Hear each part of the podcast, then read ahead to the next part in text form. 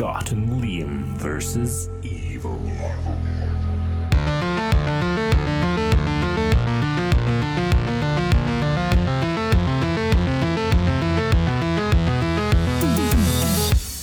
Fright Fest, once again. The anniversary of our show. Our first show, not including the two bottles of tonic wine reanimator episode that we tried to do. The Fright Fest episode was the first the first show. So this is our anniversary time. This is our when you know when we remember why why we do this, Liam. Every year, every day, every week. What? Why, why do we do it? I'm not sure why. I, This is this is when we remember every year that we don't know why we do this. I don't know why we do it. the band I, did, I like how you say I like how you say we. With the the attempted two bottles of bucky reanimator, I like Yeah, you say yeah. the, the the we attempted. I was fine. That episode was absolutely fine on my behalf. It was you that made an absolute rip roaring cunt. I know that you're just holding that audio until such days that we actually get proper proper audience numbers, and then you're just going to spring it on me.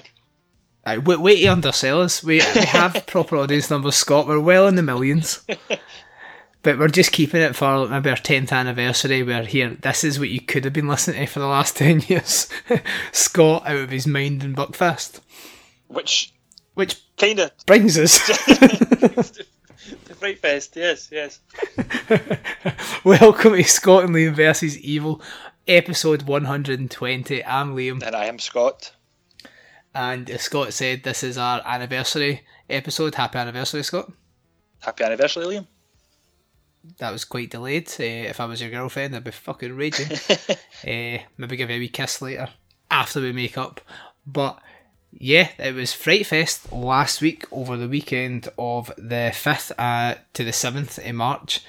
And what did you think of it overall? Let's get your, your first initial after opinion.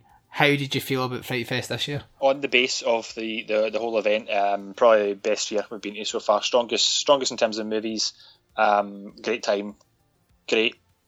You know, brilliant. Great. What What do you mean on the basis of the the thing as a whole? Why would I be asking you how was Fright Fest on the basis of one film? I don't know, just trying to fill the space. We put more words in. I did just say great don't don't 119 episodes. Don't just only use words that actually mean things. uh, so Fright Fest kicked off on a Thursday night uh, at 8:30 with. Do I just jump into it? Yeah, so I want to explain else um, to say? Thursday because this year it was the year that uh, I had the health problems and and buggered up.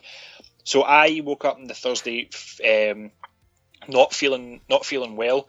Uh, Lauren had had a, a bug from the, the weekend previous, and I thought maybe I was catching it. I wasn't sure if I was catching it or not, but I woke up kind of just feeling that kind of sicky way. You know that you know that way you think you're either really sick or you need like a big massive jobby and you've no been for the toilet for a couple of days and you're feeling a bit kind of toxic and you think maybe that's just what it is. So I thought, right, fuck it, I went to the toilet and I thought, do I feel better? I'm not sure. And then Lauren went a walk with the dogs with her mum out, and I thought, you know what, I'm going to go for a lie down, which I never do because I'm never sick. And uh, she came back in, and I was kind of thinking, right, I'm going to eat up soon. Got up, got showered, thought, right, I feel better, good. Drove into the, the film theatre, stood in the queue, got my tickets, met Perry and Liam in the queue, went inside, sat down. Duncan came in, met Duncan. Synchronic started. I was loving it.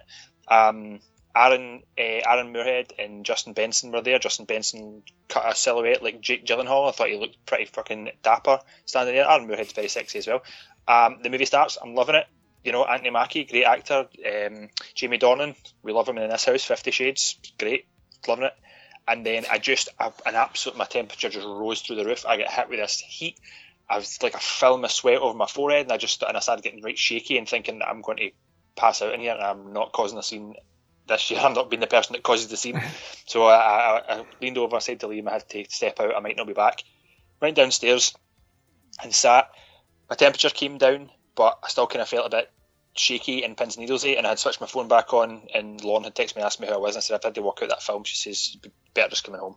So I thought, "Do you know what, I'm going to, I'm going home, try and get sleep, not ruin the rest of the, the two full days.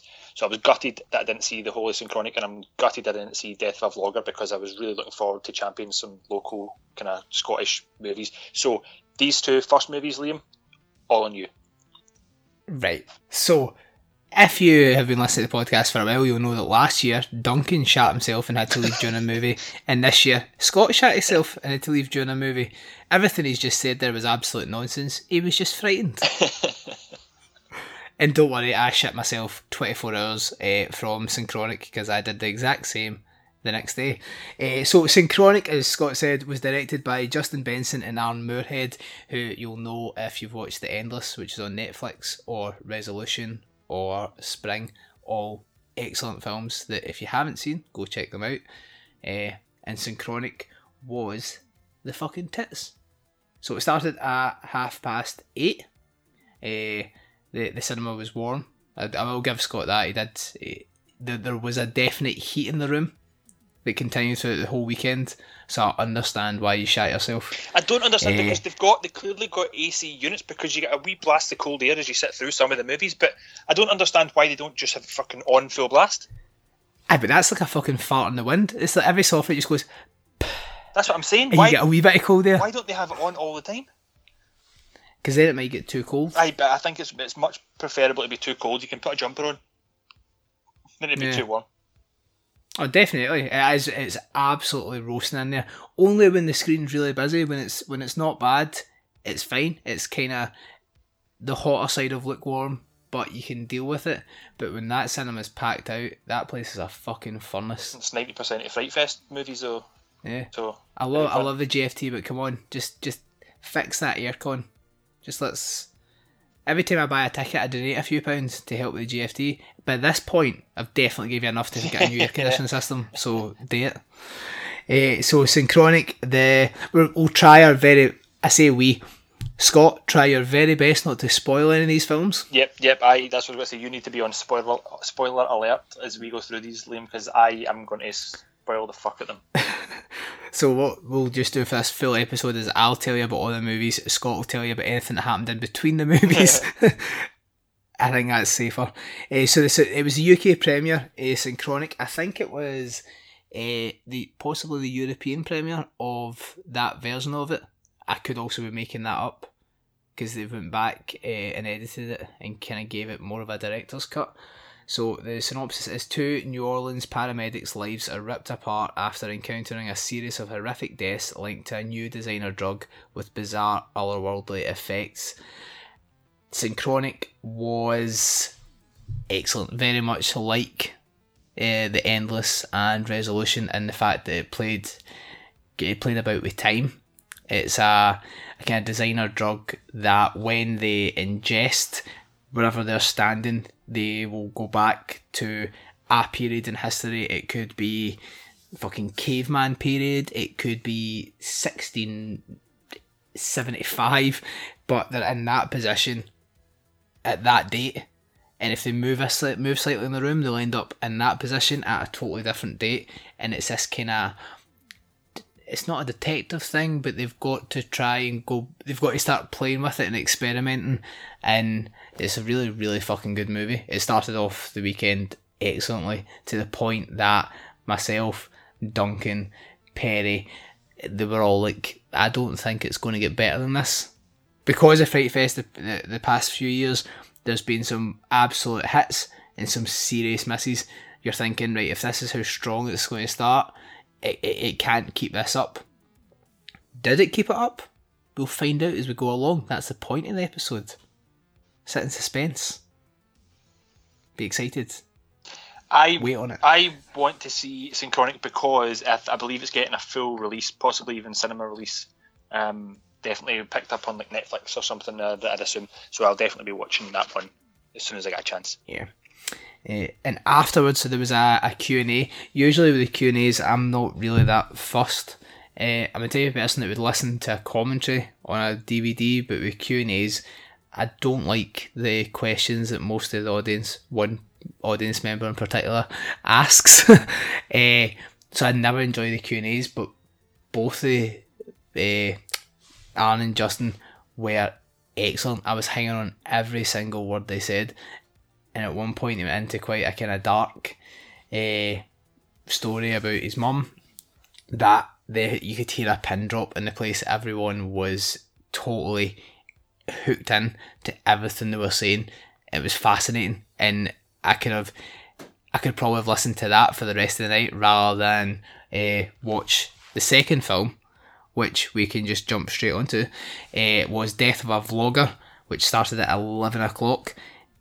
It's a Glasgow-based film, which I wasn't expecting. Uh, to be honest, I didn't read much about any of the movies over the weekend. I, I like going in kind of blind. Sometimes it works out, sometimes it doesn't. But this time I thought, right, just go in and enjoy what you enjoy. Don't enjoy what you don't enjoy. Don't have any kind of expectations. So, Death of a Vlogger was directed by Graham Hughes, who was there. Uh, it stars Graham Hughes, Annabelle Logan, Paddy Kondracki, and quite a few other folk. This is the point where Annabelle was standing with a lovely, lovely pink jacket. And I said to Duncan and Perry, like, that jacket is lovely. And Duncan was like, why, why are you pointing that out? It's, just, it's a lovely jacket. I think I would look good in that. And then I told him the story about the time I wore a white jacket, very much like it, to Hamilton Palace. And the guy after the palace shouted at me, Oh, look, it's the boy for Wham. So I thought, haha, trendy George Michael here, white jacket. Three seconds later, he shouted, Aye, that one, Andrew Ridgeley. I was the useless cunt for Wham. I have never worn that jacket since because, come on, how offensive is that? Being called the one for Wham and no even the talented one, the awful one. So this movie, because I then thought about that, I was like, right, I'm now I'm now quite sad. I'm not really ready for this, and uh, we then started Death of a Vlogger. So the synopsis is a vlogger gains viral fame after one of his eerie videos contains an alleged out of the world out of this world haunting, following YouTuber Graham as he investigates the darker supernatural side of the web and dealing with the effects of being famous on the internet. This trip down a hellish rabbit hole includes interviews, cat videos, ripped YouTube content, fun nonsense, archive material, tension, and unusual scares. Uh, before we go on, I should say that I gave Synchronic a 4 out of 5. That's quite good. Because I've just decided that obviously we have to give our ratings and I forgot. So I gave it a 4 out of 5. Uh, Death of a Vlogger. it's one of those things because it's a Glasgow film and it's obviously seriously low budget.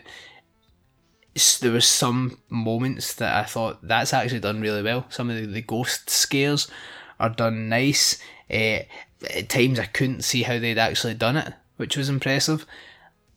But the story and some of the acting were just not for me like I, gave it the benefit of the doubt because there's some people you recognise from about Glasgow in the cat house or wherever, and you're recognising the places and you're thinking, all right, it's okay for what it is, but the acting at times it was just totally taking you out of the zone where you then realise this is an amateur film, this is this is a low budget film for a reason and it started to annoy me like, see, sometimes we are watching people acting, it's so ham fisted.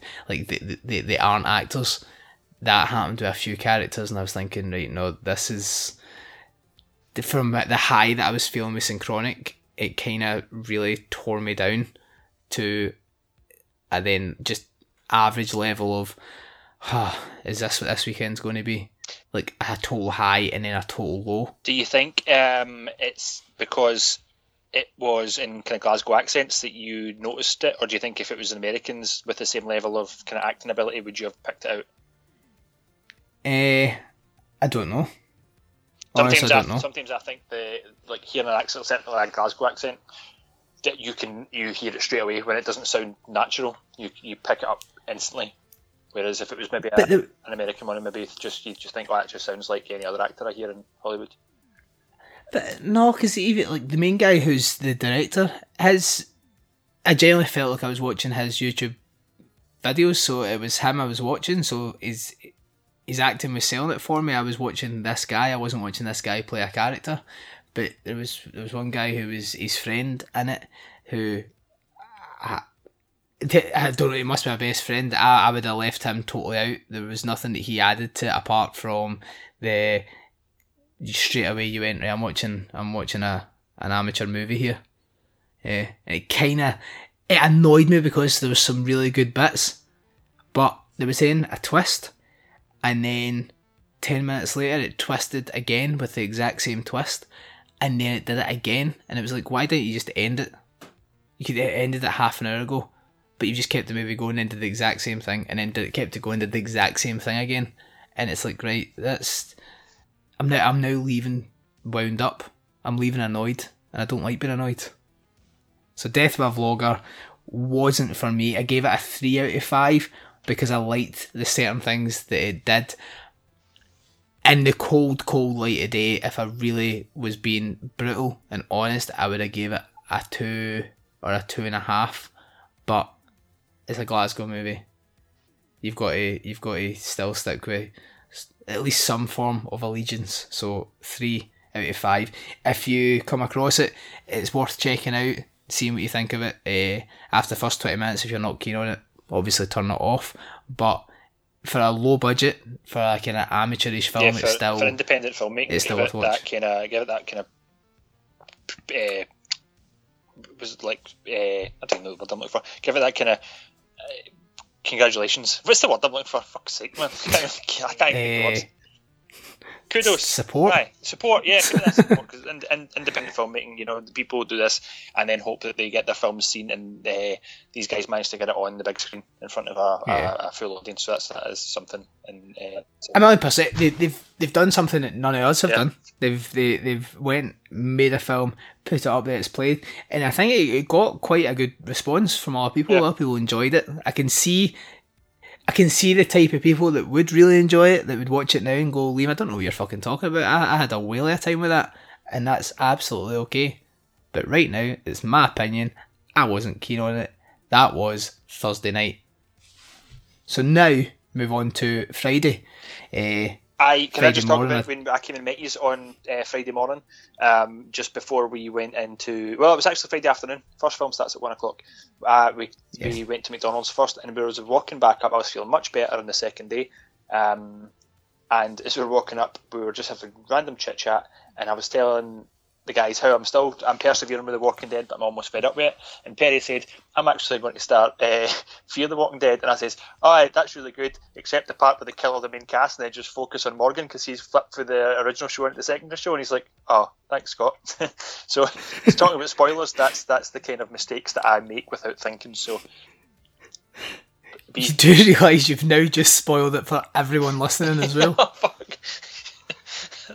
do you ever actually think about what's coming out your fucking mouth? I just think of people. I just think if, if I've seen it, then some, everybody else has seen it. But Perry literally said, "Oh, I'm going to watch that, so don't spoil it." And he said, "No, I, I'll make sure I don't spoil it." Three seconds later, you spoiled it. To tell that story, you have just spoiled it. So for anyone watching Fear the Walking Dead, I apologise. For anyone wanting to watch it, I apologise. For anyone wanting to watch The Walking Dead, Scott's actually did you a favour. Don't do it because after the first series, it gets boring as fuck and it's not worth watching. But well done. So we've actually made it 18 minutes in before you spoiled something, something that wasn't even on over the weekend, something that you have made. You've actually took a tangent just to spoil. Right. Well, what can I spoil first then? What was first? The cleansing. You're a terrible person. No, I've got to tell a story. Uh, uh, me getting in now. So we, uh, Duncan came, dropped his car off at my house. Duncan stays uh, with me and Lena on the Friday eh, because I don't know. We cuddle. He feels better when he wakes up on the Saturday morning after being spooned to sleep by us. Uh, so we are about to go get in a taxi. My mum and dad have a little old Polish woman who cleans her house, and it turns out that she wanted to clean my house that day. So she ran across the drive as we were to get in the taxi. She can't speak a lick English. She's like a 70 year old woman, cannot speak any English at all, and was just shouting, Liam, clean, and then gave me a massive hug. So I hugged her, and then we get in the taxi. The taxi driver was like, What the fuck just happened there? Obviously, the way our heads go, we're looking forward to Fright Fest. By the time we got to the bottom of the hill, what was happening in my house was a, a Polish sex party. Because she was trying to assault, sexually assault me. She was probably in my house just banging hundreds of Polish boys. And it was a good laugh until I realised I'd forgot the tickets. So, whoa, spin round, back up to the house. There's now two plumbers in my house. I have no idea where they came from. We were less than three minutes away from my house. I don't know how the plumbers passed us, but there's now two plumbers in my house. So that's it. There's now this full plumber Polish sex party. That was the chat the entire way in the taxi. It just grew arms and legs. The taxi driver was loving it because he's obviously always wanted to watch an old Polish woman get spit roasted by two plumbers. Uh, we then picked up Perry, who decided that buying his carry out, he would buy enough carry out for the entire cinema and get two bottles of Buckfast, two bottles of red wine, and enough crisps and sweets to kill a small horse. If sweets and crisps could kill a small horse. He'd snuck it in on in bottles of Lucozade. So the taxi driver then, by the time we get into Glasgow, actually said, if you drink all that today, we'll give you a free taxi ride for life. Like I will literally pick you up anywhere you want to go, and you never have to pay for it if you drink all that and can still see. Obviously, it was not going to happen, and it doesn't happen because nobody can drink that much Buckfast in one sitting and not die. Uh, so by the time we then seen Scott, hilarity had ensued. We were thinking this Polish plumber sex party. It was fun. It was a brilliant way to kick off the Friday, which we then went into the first film, which started at 1.30 and it was called The Cleansing Hour, directed by Damien LeVeck. It starred Ryan Guzman, Kyle Gallner, Alix Angelis, uh, a few other people. Ryan Guzman is, I can't remember what he's been in, sorry, Kyle Gallner is in Jennifer's Body, and Kyle Gallner's been in quite a few things. He's a face. The yeah, first, thought, Smallville. recognizing a face in the first movie, I thought was a good. Was I was like, yes, here we go. Yeah. Uh, so it was the UK premiere. The synopsis was Best friends and millennial entrepreneurs Max and Drew run a popular webcast that streams live exorcisms. Of course, they're all staged with terrific special effects, but today, fate has a big twist in store. The actress hired to fake being possessed actually does become possessed by a real demon. Worse, the victim is Drew's real girlfriend, Lane. Together, the dumbstruck duo must work against the show clock to figure out the demon's sinister motive, while the devilish succubus exposes the trio's dark secrets before a rapidly growing global audience. So, this being the first film that you've seen without shiting yourself like a wee boy, uh, what did you think it? I thought it was really, really good. I loved it. Absolutely thought it was a great, fun, thrilling ride through the world of exorcism and making it modern by making it live streamed. The, only kind of issues I did have with it were the kind of cutaways to show the world was watching this. They cut to like a couple of like stereotypical like like a couple of boys in like the Iraq wilderness like fixing an old motorbike, watching it in a wee shack, and two people driving across. I think they were in the Middle East as well. It was weird that the people they showed watching it around the world were all were either weird, either really really rich. Two, one rich American family was the wee boy watching it. Two lassies who had met the priest in a bar and banged him, and then fought for the Middle East. Like it was really strange these wee cutaways. But other than that, I was totally invested in the whole the whole thing. I thought it was great. Special effects were great. Story was great. The wee the wee things they had in there to make it different from normal exorcism movies of the of the like was great. Yeah. The comedy landed. There was there was funny moments. The practical effects were great. Uh, practical effect fire wasn't too good, but it is practical is. effect Yeah. fire ever good? Yeah. No, not even sorry, not practical effect fire. CGI fire. Yeah, yeah. Practical effect fire would literally just be Fire. fire. so that, that, that's always going to look good because it's fire. Uh, I was not expecting the the day to open up with with a strong film, but definitely thoroughly enjoyed it. Would watch it again. Would pick it up on DVD or Blu-ray uh, when it comes out. I'd watch it again just to see if I still feel the way I felt after it. Because I thought this is a really really strong start to the day, especially after my kind of disappointment the night before. Uh, so the cleansing hour, I think everything as Scott said earlier is getting a release in the next few months. Maybe sh- apart from a couple. Uh, but I, I can imagine everything will be out before the end of the year, so it's all movies that you will definitely be able to watch and uh, check out and see if we are talking absolute nonsense as usual or if we're actually on the ball here. Uh, so the cleansing hour, I gave a 3.5 out of 5. Yeah, I I don't want to go as far as a four, so I'll probably say a three point five zero. I just want to let you know that I took zero notes over the weekend, so I'll be making up anything on the spot, and my ratings will be on the spot. I also want to mention before this film started, there was two shorts. A very short one about called Cubicle that was uh, play. It was kind of alright. We kind of three or four minutes short. Uh, the, the last scene with like a kind of creepy baby looking face. scared the shit out of me. And then uh, the next one, I think it was called "Live Forever" or "We Live" or something like that. And it was this uh, brilliant song about people who just get killed in horror movies that you don't, you know, like secondary characters that you don't pay attention to. They get killed somewhere or other. And it was brilliant, and it was a great way to start the the Fright Fest proper. I thought it was brilliant. Yeah. And, and we've never had that at Fright Fest where the opening movie is a stormer Yeah. and then you've got two shots that are also very fucking good. Yeah, Were the rest of the shots over the weekend as good? I We'll find Fuck, out. I can't remember if there, was, if there was any other shots. Well, that says that says everything you need to know about those other shots. uh, so the next film, which started at three forty-five, at this point, uh, Lena and Lauren were coming in to meet us.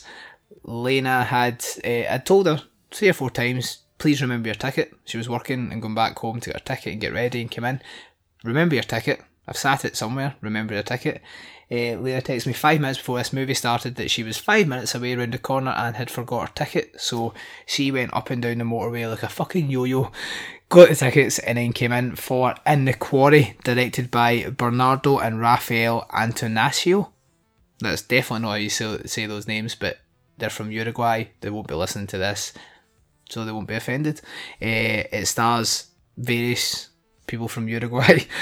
Uh, it was a European premiere, and the synopsis is Excited to introduce her new boyfriend Bruno to her best friends, Alicia organises a sun drenched barbecue and swimming party at an abandoned quarry near her hometown they used to frequent as children.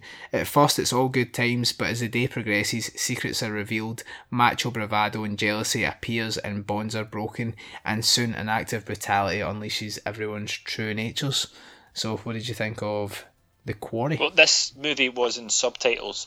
Uh, however, I didn't need to read the subtitles because it was in Spanish and I could understand everything that was on. Even though you cunts at the end told me it was Portuguese, and it isn't because Uruguay native language is Spanish. So Is that definite? yeah, yeah. D- did you right?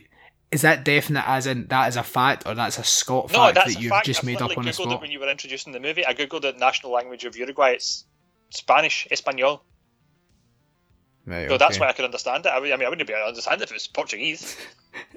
Your Spanish came into play a couple of times this really, weekend, didn't it? yeah. um, so yeah, I thought this movie was really good. I felt as if the, the, the location was fantastic. It was great. It looked like somewhere I want to kick about. You know, um, I thought the acting felt like again. I don't know what Uruguayan accents are, so I don't know if it was shite acting, but it felt real. The characters felt real. The situation felt real. The kind of jealousies that, that crept up felt real. It was very very quick to understand what was going on and who was who was the dick. Uh, and although, see, when you actually look at it, the person who's the ultimate dick is probably the person who deserves to be the dick overall. Does that make sense if I spoiled it? I watched I watched the film, but that was so fucking confusing. Do you know what I mean? The person who- the person at the end who's like, you know, like does fucks it up, because you know these these movies culminate in, a, in, a, in an action at the end. So the person that fucks up at the end deserves to be the person that, that gets that angry because the people who- are in it as well, the rest of the people Yeah. are uh, really on the surface of it horrible. Even though they're all Yeah. nice in their own way, the act, the acting is brilliant. There's a scene when one of the boys is making fun of the other boy, and it's it's brilliant. It's just like great comedy the way he goes about it. Um, I do you know what else I liked. The I know it's it's South American because it's Uruguay, but because it's felt like it was Spanish, it felt European in the same way. But the same connections go, you know, away from what I'm going to say here. Because in Britain, when you have a barbecue, you make yeah, six burgers and six hot dogs and whatever, and you hand them out. Everybody gets a plate, and they all take a wee plate away, and we eat and we and you eat all the same things. Whereas the way they were cooking it, they had just a big fucking massive sausage, and it was ready, they put it in a, a board in the middle, chopped up into bits, and then they all shared. They had a big steak sliced up into bits, then they all shared. I thought it just looked as if it was even more delicious because of the way they were eating it, very kind of either South American or European. Whereas we don't do that because we're too polite and we all just look at it in the middle and say, "Oh, I don't want to eat too much, and I don't want to eat this bit, I don't want to eat that bit," and then we all just don't touch anything because we're British See- fucking idiots. So you're saying that your next barbecue, you're just going to just cook one big sausage and just let everybody share it? Yeah, You always try to get folk to share your sausage. yeah, yeah, yeah. Uh, I know. I fully agree. The acting was on point. It felt, see, like the way Texas Chainsaw Massacre felt, where it was like warm and sticky, and it just like you you feel the their surroundings and environment. You can actually feel it through the screen. I felt that very much uh, with this. The acting was superb. The the story was great. I was expecting. Uh, Duncan had told me the night before as well. It's meant to be. It goes brutal. It's meant to be a, a, a total gore fest because that's what he was told. That didn't happen. There was no. There were violent bits, but uh, the furthest thing from a gore fest, which then kind of put me in the back foot a bit. Because I was like, oh shit, I was expecting to like to see tits and heads exploding at this point, but because it was more realistic than that, obviously that didn't happen. Uh, but that's that's not fair to criticise the movie for that because that was just my kind of anticipation of it was let down. But a very strong movie again, continued with Fright Fest. At this point, thinking this could be the strongest year already because there's only been one movie that I've not been keen on, and it was. It's, it's looking well for the rest of the weekend. So, what did you give in the quarry? Um, do you know? I'll probably get. Oh, do you know? Again, a three point five is a high score. That's that's that's way more than than that than halfway. But a four's maybe too high. Do you know? I think I would watch it again. Do you know that? I think I would put it on and watch it again because it felt good to watch it. It felt real. It felt like I was relating to the these characters. I felt as if I wanted to be in the the, the place, the location that they were, even though that it's in the middle of nowhere. And if anything happens, then you're fucked um, like these people found out. But I, I, you know, I probably would watch it again. So I'm going to go and give this a no. I'm going to give it three point five because there's other films that I'm that I, I love that I'm giving fours and it's not on the same level. So three point five. Three point five. Right. I am very. I am the exact same. It's one I would watch again. Uh, and three is like I liked it. And that's it. I don't really need to watch it again. It just it, it was a decent movie. Three point five is no. I actually enjoyed a lot of what it was doing. It by no way was it a perfect movie. There was little foibles, as we all talked when we were walking to Nando's. There was certain bits in the movie that we were then actually confused by because we didn't know what had happened to a certain character. Yeah. And what was in my head. Yeah, no, you were, you, were per- you were the only person that was confused in that situation. Fuck off! You shut yourself. uh, so we went to we then went to Nando's. Can I also say by the way, there was a couple of songs used in the movie as well that were fucking brilliant back to Nando's. Do you, do you know what they? No, are? I think they may have been Spanish, so I, I don't know. It's too big a world to find out. right. Okay. So then after uh, in the quarry, I can't remember if it played after in the quarry or before the next film, but there was another short called they, Black Mass. They usually play before the movies. Right. Well, so we went to Nando's. Everybody get chicken. We then went back to the cinema and we sat down to watch a short film called Black Mass. Uh, we would probably better just hanging about Nando's because that was a lot of shite. What was that one again? I don't even remember. It was the one where the girls uh, they're asking what's up with their dad. There's then this big kind of oh yeah, fucking that's right. Baphomet demon. Uh, the, the, the whole both the girls were totally different races. The dad was a different. It was three different races in this family, which totally threw you off because you thought, right, I'm I'm all for being inclusive, obviously, but that naturally can't happen See, unless like, everyone's like, adopted. You, yeah, you had you had you had an Irish dad, an English daughter, and a, a, a woman of Indian heritage. Uh, oh, see if they had a picture of like an Indian mum who the mum was supposed to have died already. That would that would have probably at least explained yeah, what was going on. Yeah. Uh, not to mention, obviously, they look fuck all like each other, but it's a short, it's a low budget thing. I get that you can't get people that look like each other, but even the story in this was just weak. Like, yeah. I, I, I don't like criticizing things that people have done that I can't do or haven't done, but it was just like, what's the point? Like, surely someday there was there was en- entries put into this for short films, and they've picked this to show. I don't get where the I don't get what it did differently or interesting enough to warrant being shown.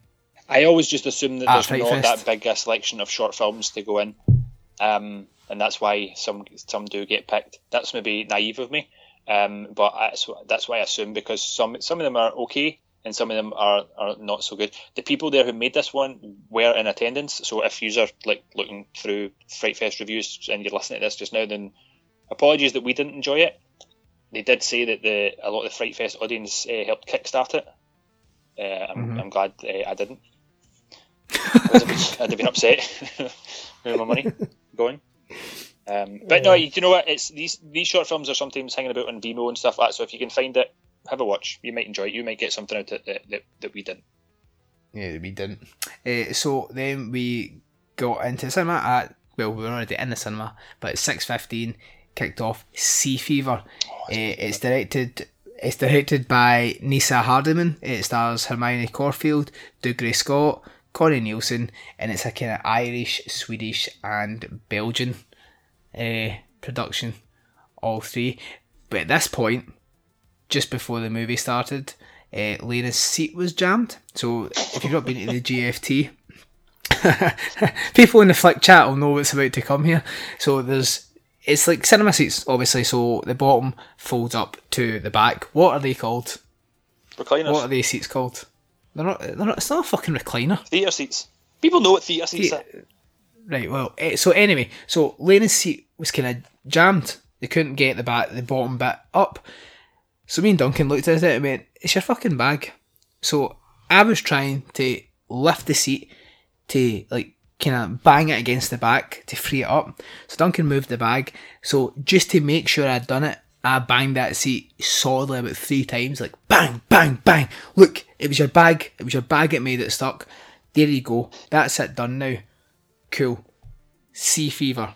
So let's go to sea fever and I'll tell you about what happened after sea fever. Eh, so the, the sea fever was the UK premiere, and the synopsis is for marine biology student Siobhan. It was supposed to be a research excursion with a trawler crew fishing the West Irish seas, but when they hit an unseen object and become marooned, a mysterious parasite infects their water supply. Soon, the oozing force infiltrates the entire vessel and turns Siobhan's journey into a claustrophobic fight for survival. Uh, so, what did you think of Sea Fever? before uh, we went to Fright Fest, um, sometimes we look at the lineup and say if there's if it doesn't look as if there's a big gap between some movies for food and whatever to take a break, we look at a movie that we might think this might be a bit shit. We're going to step out and not go and see it. Um, so Lauren had been trying to liaise with, with Lena to decide what movie they might skip out on. So Lauren had said, "Ah, "Let's skip out Sea Fever. It looks rubbish." And then she was reading the synopsis and describing what she thought it would be, and then she's like, "Do you know what? I've actually sold myself on this film that I had like." So uh, we did all come in to, to watch it, and uh, my rev- uh, feelings afterwards and Lauren's as well was that uh, it's it's brilliant, fucking great, great, Yeah. great movie. I like those. There was a, a lot of elements of uh, comedy, you know, at the beginning before like fucking shit hits the fan.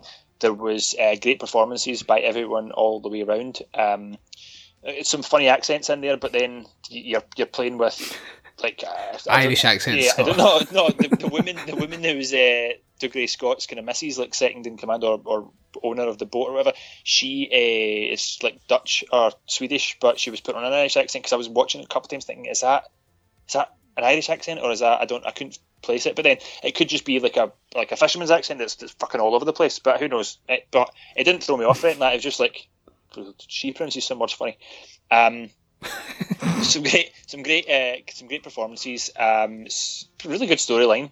Um, a couple of wee things that were iffy, like the the big beast thing that followed them outside the exclusion zone. I know the, the seas not get exclusion zones for for beasts. Watch the spoilers, Scott. Watch the spoilers. Uh, you know it's a big? You know, you know it's a big creature. A big creature. Um, Right now, because you just fucking said it. Is that not in the synopsis? No. Oh shit! Right, fuck it. There's a big creature that uh, breaks the boat, and um, they're, they're stuck. Uh, but there's a lot more that happens because they're stuck. They're they're stuck in the, in the sea, and when you're stuck at sea, there's nobody that can help you. Um, so you're fucked. Uh, there's a lot of kind of good uh, claustrophobic scenes. There's a lot of good tension that uh, arises. There's a lot of good kind of play on um, uh, f- fisherman uh, lore and fisherman superstitions, which kind of put me in mind of the Lighthouse because they've done a couple of the same things.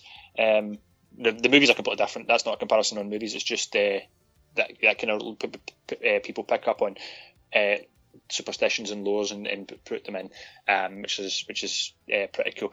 I also liked the fact that they appeared to have a main character that was very possibly on the uh, a autism spectrum, somewhere along the lines, high function, uh, but they did not make a big deal about it, which is pretty cool. But then I guess if you. Oh right. Okay. yeah, main character, yeah. yeah, because she was uh, she was it's rubbish eye contact, socially awkward, all these kind of things. However, if you don't bring it up, then people don't realise that they might be autistic, so or have Asperger's, so it's not really highlighting it. I guess it's a double-edged sword. Yeah. Maybe they didn't even mean it. Maybe that maybe that was um, the the actress's take on the character when she read the the script. Uh, so who knows? But anyway, I thought it came across really really well. I really liked it. I thought it was brilliant. Yeah. Duncan turned to me at the end of it and said that was Alien at sea, and that is the best way to sum that film up. It is Alien, and it's at sea. It's, it's such an alien vibe to it, which is obviously not a bad thing because Alien's a fucking excellent film. Uh, I, I thoroughly, thoroughly enjoyed it. Gutted because there's one big practical effect that happens about halfway through, and I had went to the toilet because I was Oh really warm yeah, that was really fluid. good. So I missed I missed that practical effect. Because soon as I sat down, Lane, I was like, "You've literally missed the best bit of the film." I was like, "Oh, are you fucking kidding?" and when she described it, it turned out I had. But I'll definitely when it when it comes out, which it will get a release because it's uh, it's a very very strong film. Uh, I really really enjoyed it. The claustrophobic thing, totally, totally get that. It was really was totally sucked into the story. All the cast were great.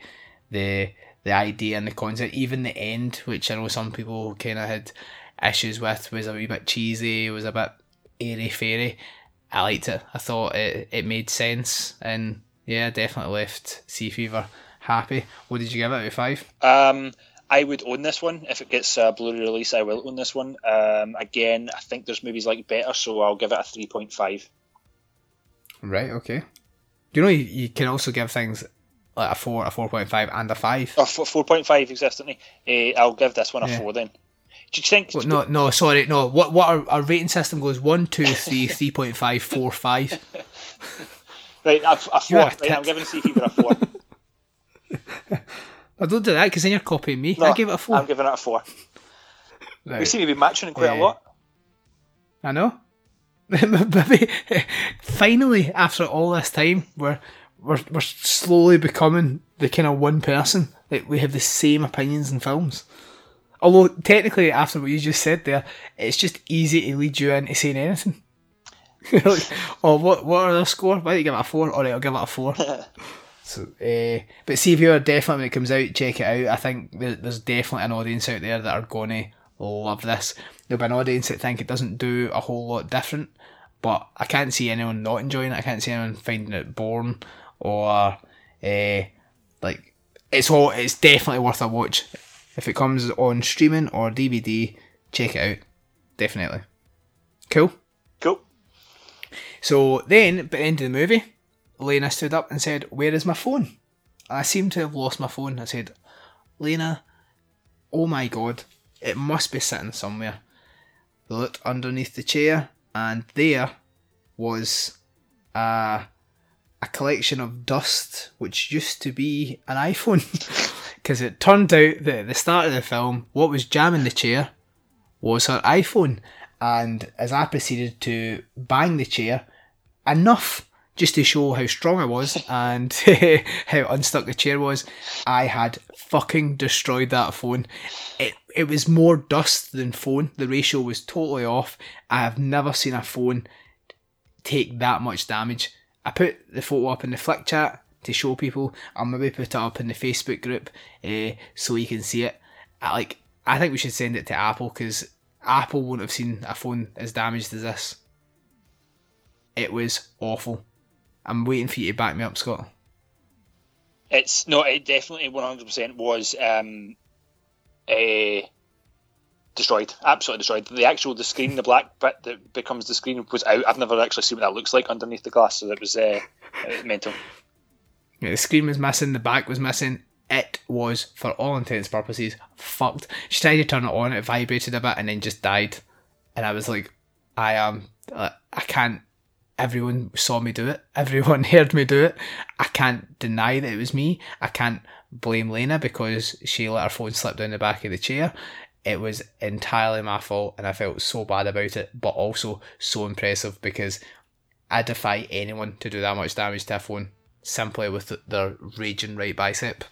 And that's what that was. Strength, Scott. Strength. Don't ever fuck with me because I'll, I'll do to your face what I did to that iPhone. Yeah. So that, so that was obviously uh, an absolute laugh, and I'm uh, we went into the next film excited and happy, and everyone with their phone. Uh, so the next movie was A Ghost Waits. Uh, it started at 8.45. It's directed by Adam Stovall, who was there and did a Q&A after it and an introduction before it. Uh, it starred McLeod Andrews, who I didn't realise until Duncan said was the actor from The Siren. Remember the Mermaid film Yep. from the year before?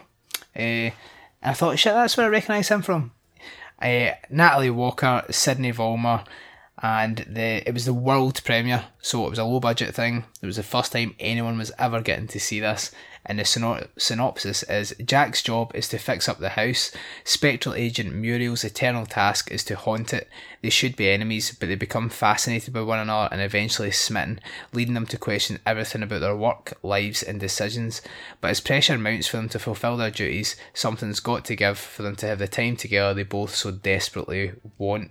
This is the film where so Duncan shot himself last year, Scott shot himself uh, the Thursday night. This is the movie where I shat myself. I was too hot, I was too warm, I wasn't feeling good, I was tired, and I could not be fucked with this film. Not a criticism on the film. There was comedy bits, the acting I was enjoying, but it just it got me at the wrong time, and I was just sighing and looking about, and I was like, I can't like this movie's not landing with me fuck it, and I left. I went to Tesco and I sat outside Tesco and ate a ham sandwich, and it was lovely. So this movie is all on Scott. I um, I liked this film. It was in black and white. Um, I'm not entirely sure the reasons for the black and white. I don't know. I think it was perhaps cheap. to to hide the um, the, the the the makeup effects on the ghost because she didn't look like a ghost. Um, To be fair, the makeup effects and I feel bad criticising it because I, I left halfway through, but the makeup effects were biro pen on her face, and I thought that was a joke at the start. When I realised that that was generally the makeup, uh, I was again because of everything else. I was so annoyed. I was getting seriously wound up watching it. they that's not makeup, man. they do this thing right where um, and it, this is the kind of they do it in several movies and they do it in sometimes it's like sometimes it's in a song they do it in the Ollie Murs song and I hate it right? And it's when you find something you think is good and then you repeat it over and over and over again. And then because the people watching or listening will think oh that's good the first time and then they'll be like oh and then they'll be sick of it by the end. There's a song in this that it starts with and they, they play the, the recorded version and it's um it's like the, it's got a good wee line. The yellow cotton dress, it looks beautiful, and t- and then I bet that looks like a motherfucker. When you feel, you're like, oh, that's a, that's a good wee song. That's a good wee song. And then it finishes, and he walks about the house, picks up a guitar, and he starts playing it like live to like part of the, the show, like part of the film, and then it ends with that song as well. I, I'm going to uh, say that it's got this episode's going to end with that song because I actually do like that song now. But doing it over and over again in a short space of time to me it was I'm like that's uh, like that's that's it kind of annoys me. That's something that annoys me. Like the Yeah. Ollie Murs I'm talking about when he's, he says, uh, "Dear darling, please excuse my writing." Well, he says that like five times. He'd be like, "If I, I excuse your writing the first time, but no, no, I'm not. I'm, your writing's a fucking shit. It's mess. It's shite. It's crap. Beat it."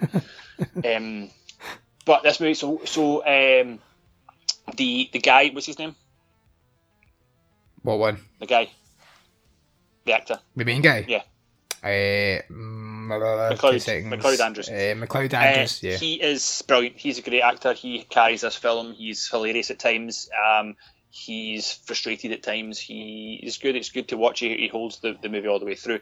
The the ghosts. There's two girl ghosts, and yeah, they're, they're okay. There's one thing criticism I'll put to the the girl ghost who's supposed to be a ghost from like I don't know the 1800s or something, and how I tried to describe it um, to the group at the time was I'd love to get into some form of acting. It's probably if I, if I ever do it, it will be low budget student film stuff, like worse than anything that we're criticising here. Gee, that's the kind of level be at.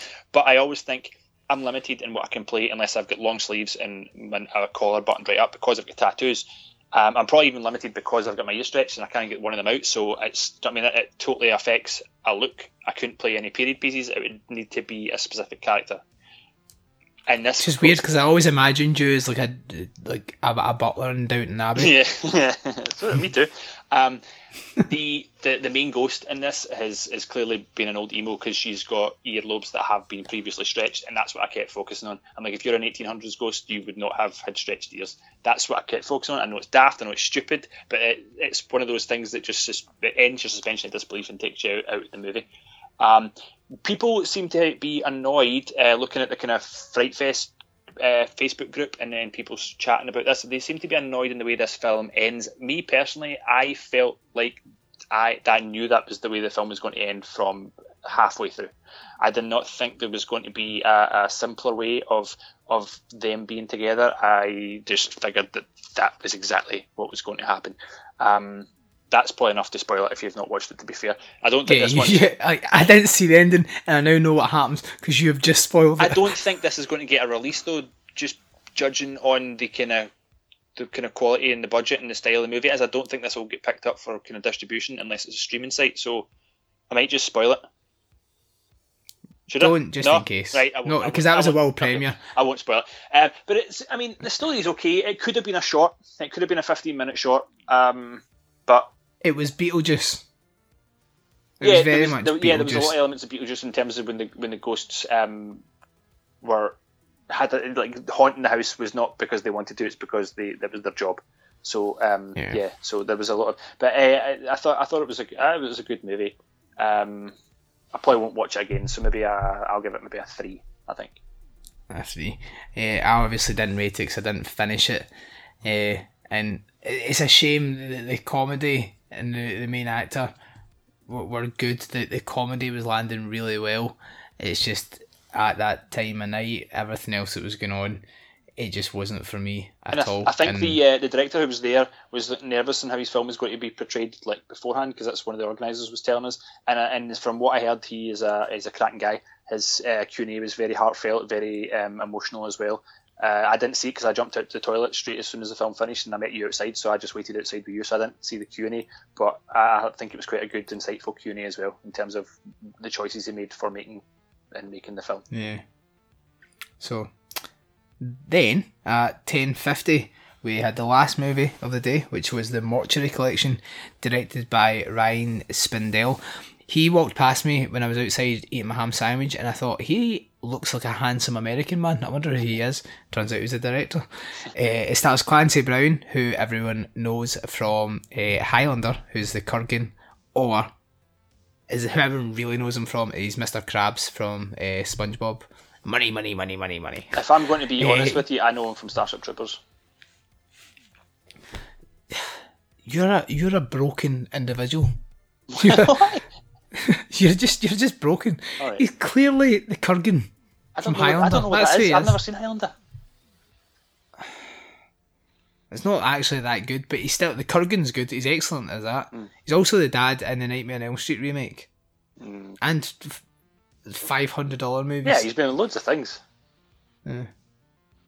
but yeah, it's the one that you remember. Uh, so it was the UK premiere. It was a anthology. I do not like anthologies. I was I not really good. Yeah. Wait your fucking turn. Eh, I wasn't. I wasn't too fussed about this to begin with. Like going into it, I was like, right, it might be quite good. We'll see. So the synopsis is that Sam inquires about a help wanted sign outside a funeral home, and in her interview with owner Montgomery Dark, four gruesomely disturbing stories are told.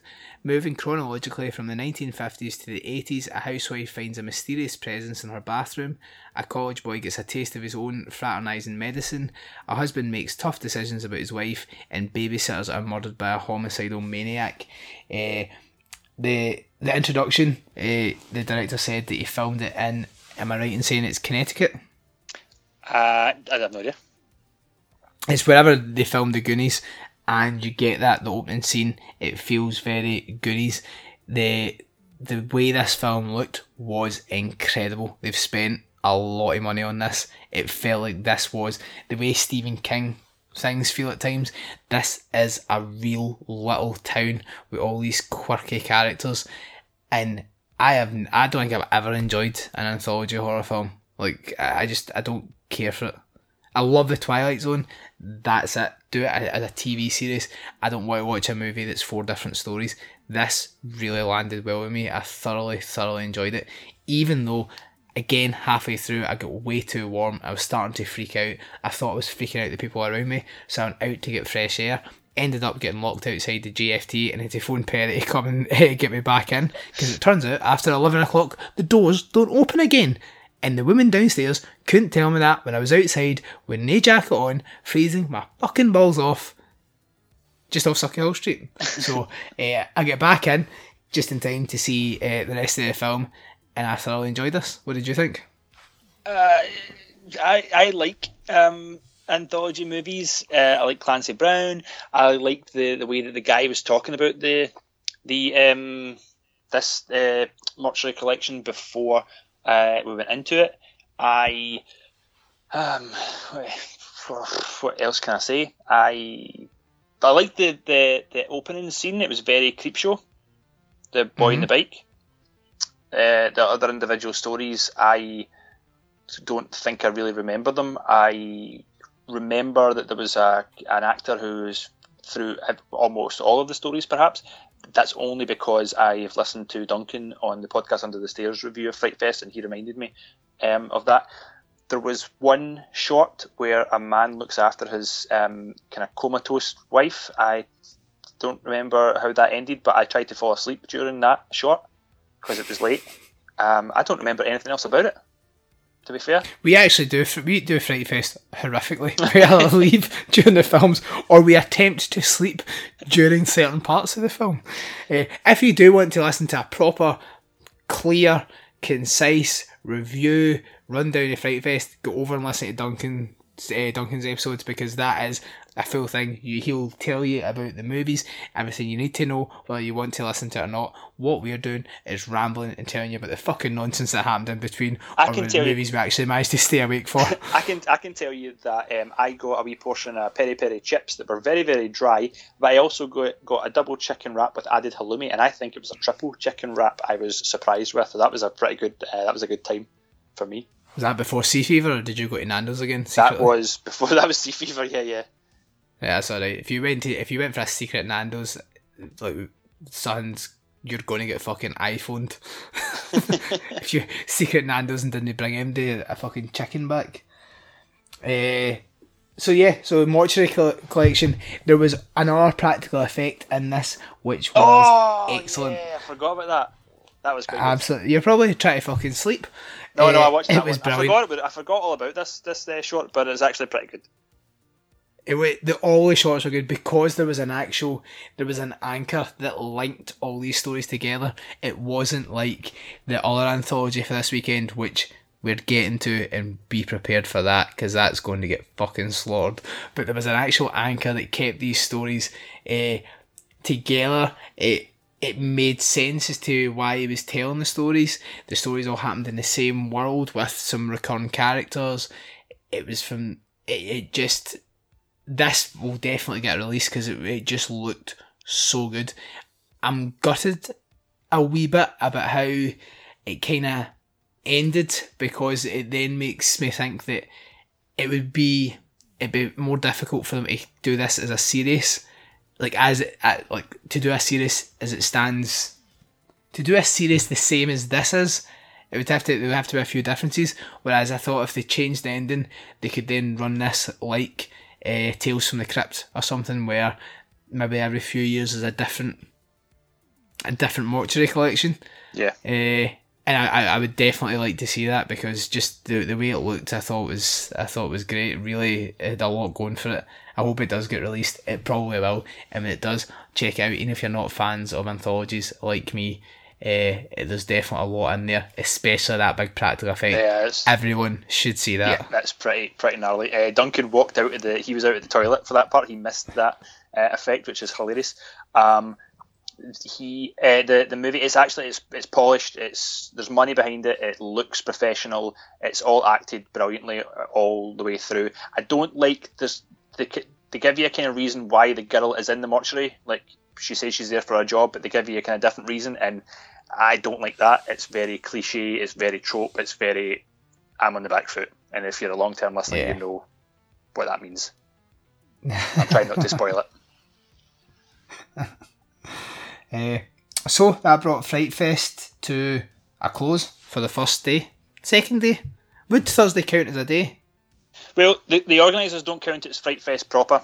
It is part of Fright Fest in terms of I think they pick the films, but it's not like part of the festival. Right. So then we all went home.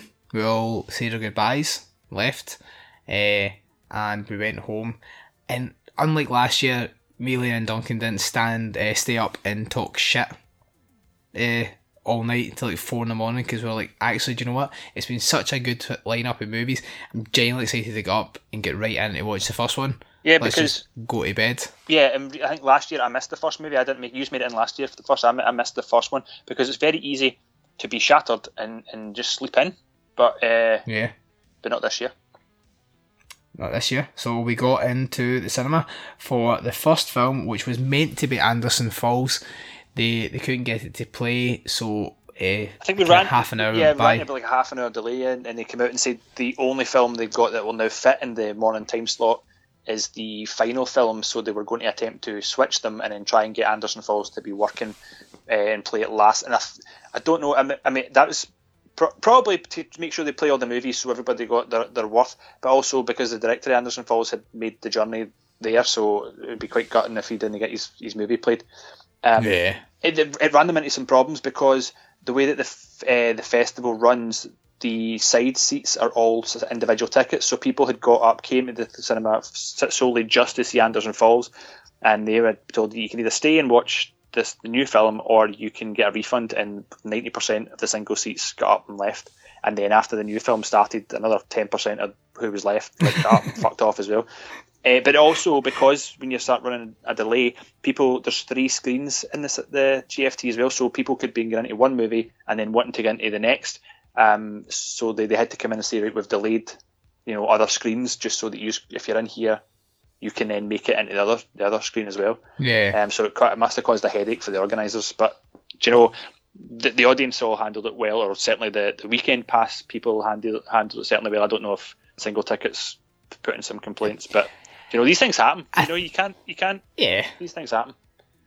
We, everyone that's there for Fright Fest, they're there for the the Fright Fest experience. That a lot of the time you're not really bothered with what you're seeing as long as it's good or it has good things in it. As long as there's some enjoyable things over the weekend, you're still going to go. If things go wrong, who cares? You still get fucking like thirteen movies for the price that you're paying. It's still well worth it. So the the wee kind of technical flaws, it was a laugh.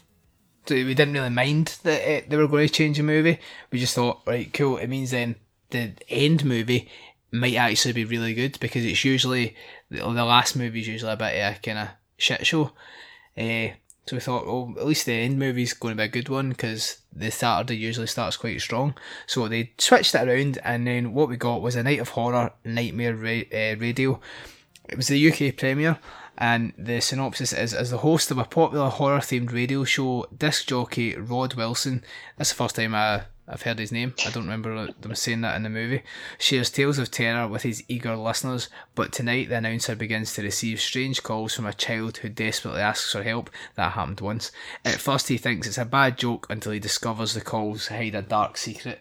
This movie was one of the worst fucking films I have ever seen in the history of cinema. This was shite. Absolute dog shite. And I feel I feel bad judging the other movies. That's how I kind of followed it with. I feel bad saying this. You might still enjoy it. This film was a, as I said in Letterboxd, you can throw shit at a wall and some of it will stick. But at the end of the day, you still just have a wall covered in shit. This is a shit smeared wall. There is nothing good about this film. I turned to Perry about fucking 10 minutes in and went, This sucks. He said, I'm actually enjoying it. Scott said, I'm enjoying it. And I was like, Right, you- you're either trolling bastards or I'm seriously missing the point of this. I left three times in this film. Second time, just to wash my hands again because it was better than having to sit and watch this. Absolute shite. Scott, what did you think? What did you feel about it? I felt that the first shot was was kind of okay. Um, the the radio host didn't bother me at the time because I enjoyed the visuals because his his uh, his booth was all lit up in red and blue neon, which I'm it's totally a bit of me right now. I'm loving that. Um, but as as the movie progressed, it was again just plagued with uh, technical difficulties. The third short, I believe, was a Spanish short, and it was playing through, and no subtitles appeared. So again, I was fo- I was following it. I understood everything, and I was I was able to translate for Perry to tell him what was going on. Um, You were the only person in the room that followed what was going on at that point. somebody um, somebody must have said to one of the organisers, the, the boy um, outside, uh, Alan, and he'd be like, "It's playing with no subtitles, shit." So they came in and they must have spoke to the, the people at the the projector room, and then they, they, they stopped it. And this short had been playing for like ten minutes already anyway. So realistically, we're looking about maybe five minutes left, if that, and then it's got to go back to English and go back to the next one, and we just run it through, and it'd be like be fine. But they obviously panicked that there was no subtitles, messed about for three or four minutes, maybe five, and then played it again. They just rewound the movie ten minutes and played it again, still no subtitles. But um, you know, it, it, it played through, and from that point on, any anybody who was even interested in this film, the audience was lost, and bits that weren't supposed to be funny, uh, people were people were laughing at the movie, not with it. They were laughing at the movie, and some of the later shots were, you know, there was one about a mermaid that was just nonsense. Uh, however, it did The sound, the sound fucked off. It was quiet. There was no need for anything that was happening in the film. the um, I'm, j- I, I, I can't believe it. the, fil- Like, the film the film did bring the first and possibly only boobs and bush from the whole weekend. So it, it's a point for that. I'd, I'd honestly be happy with a weekend without boobs and bush because that was just uh, a waste. That was a what waste I of time. did see and what you can see just now um, is certainly two of the shorts where I'd seen them before. They'd done the rounds on horror pages online. They're up on Vimeo and YouTube. Um, you can you can watch them just now if you want. And one of them was published in 2016. So it's like they've just grabbed shots from all around the, the world and put them together, and then bookended them with this shite story about a radio presenter that doesn't make any sense. the guy had no emotion in his voice. He was delivering it a ham-fisted American. Uh, a kid called in to ask for help, It was an adult's voice. hung up. Help was an me, adult's help voice. me. I, I need help. like, oh, sh- fuck off. Then obviously, right, I, I'm not a radio DJ. If I was, if a kid phoned up asking for help, I would do everything to try and help that kid. See if that hung up, I'd be like, listen, guys, here's a song. I've got to go and we've got to try to trace this call and find this kid. What he does is, ah, that reminds me of a story of uh, what a hunter found in the woods. And proceeds to tell a fucking mermaid story where the sound is cranked down to about two. You can't hear anything, and it's just this the hunter that finds a lassie in the woods and then chases her for a bit. Obviously, a shite hunter because he misses her with every Terrible, bullet. terrible, terrible hunting. Even though Honestly, she's three it's feet away from him. Garbage. And then she goes into a lake and she becomes a mermaid. Mermaids don't live in lakes. it's just you know. Nonsense. The, the Spanish one, I left along with about 12 other people. As we're walking out, everyone's talking about it, yeah, having a laugh. As Lane and Lorne were coming in later, people were actually saying to them, listen, your life's worth more than going in and watching that film. Just wait to the next one. I don't. I get that it was meant to play at the end of the day, and obviously at that point, it's only the, the, the diehards that are still there that want to see a, a film. So maybe like it doesn't matter if it's good. If I'd waited to the end of the day, if I'd waited and watched that film, like nobody in that cinema would have left, I would have burnt it to the ground. I'd be so would- angry at having to watch that. I'd have been fucking raging if I had waited if I watched that at the end of the night. I'd have been sleeping. I'd I had to left. To then find out because you said during it, I've seen that before. Yeah. I'm thinking, right, well, how can you have seen it? It's, it's the UK premiere. No, because the only bits of the UK premiere are the wee radio DJ bits. Everything else, they've just phoned up people and went, oh, I I hear you've got a short movie. Can I put it in my film? What they should have said is no. yeah. No, no, because you're, you're going to ruin my short. It was absolute dog shite. Hated it. Half a star just because it is a film. Just because they've they've they've made a film, and I appreciate that a film has been made for the DJ bits. Absolute nonsense. And you pointed out the best thing at the end.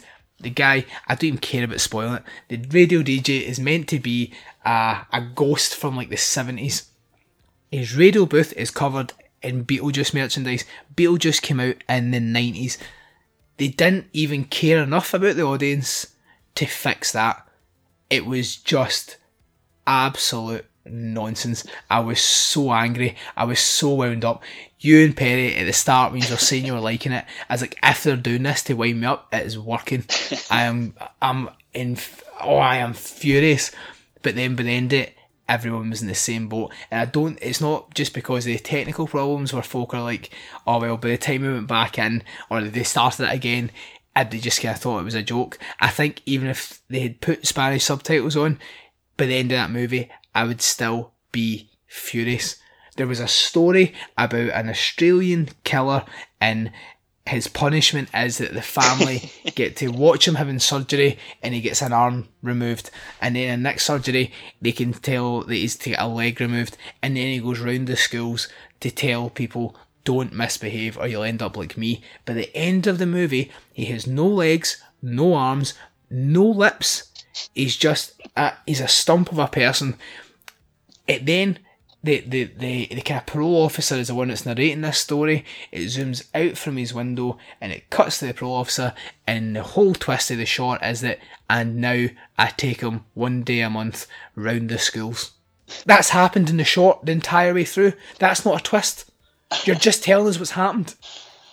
Raging, absolutely raging, load of shite. They should never have played this film. It should never play anywhere ever again. Half a star, and that's being kind. Yeah, I'm giving it half a star as well. Just like you say, for, for a film being made, it, it's garbage. It's full on dog shite. It is. And that, and it's such a shame. The rest of the Fright Fest, the lineup has been so good, but this has ma- this managed to sneak in there. I don't know how it managed to sneak in. I don't know if somebody like, oh fuck it, it's from so and so's got a short in it, so we'll just play it. I don't know how it managed to get in because I can't understand how anyone would watch that and go, "Oh, that was actually like I really enjoyed where that went." I get that those stories are all linked. One of them was a complete fucking rip off. He lights out, Yeah. and not not a good rip off. You can tell. I'm Yep. raging about it. Hate it. Hate it. Hate it. so after that, obviously, after I went into the toilet and just like punched myself in the dick to try and uh, put pain elsewhere, we came back in for a South Korean film called Zombie for Sale. It was directed by Lee Min Jae. It stars Jae Young Young.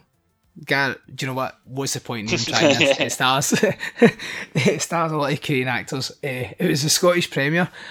It's the synopsis is Korea's biggest pharmaceutical company conducts illegal experiments on humans. One test goes wrong and creates a sexy zombie who escapes and winds sexy up with the crazy park. who winds up with the crazy park family, owners of a country gas station.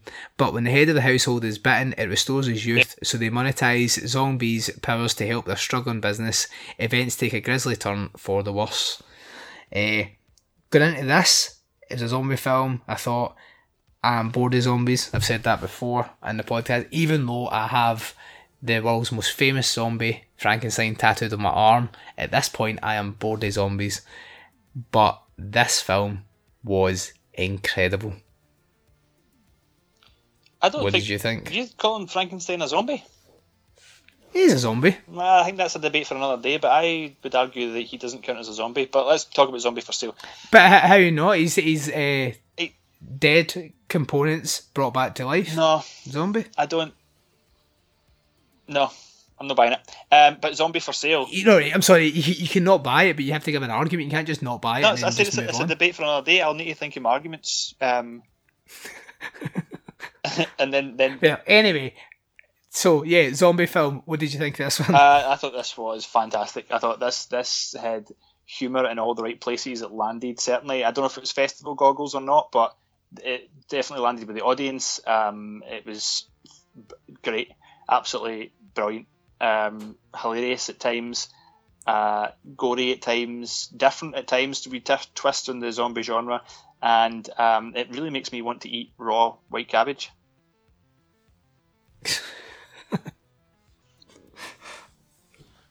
Understandable takeaway from the movie. Yeah.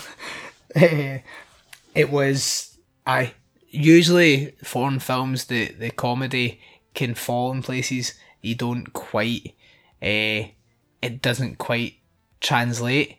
This did. This this was laugh out loud funny. Everything that happened in it was excellent. It looked great. The makeup was amazing. The characters were amazing. Such a strong film. Devastating that they had the audacity to show that fucking crock of shit before this.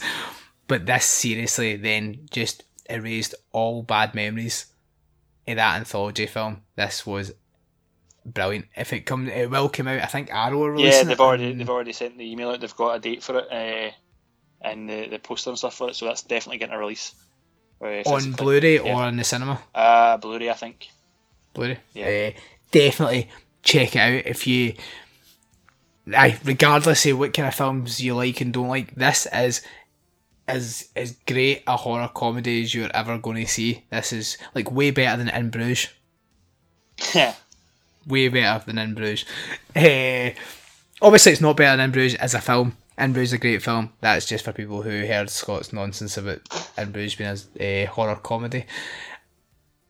Excellent. I gave it a 4.5 out of 5. I loved it. I would I'll, I'll buy it, I'll own it, I'll watch it again. I'd watch it multiple times and I think still find it funny.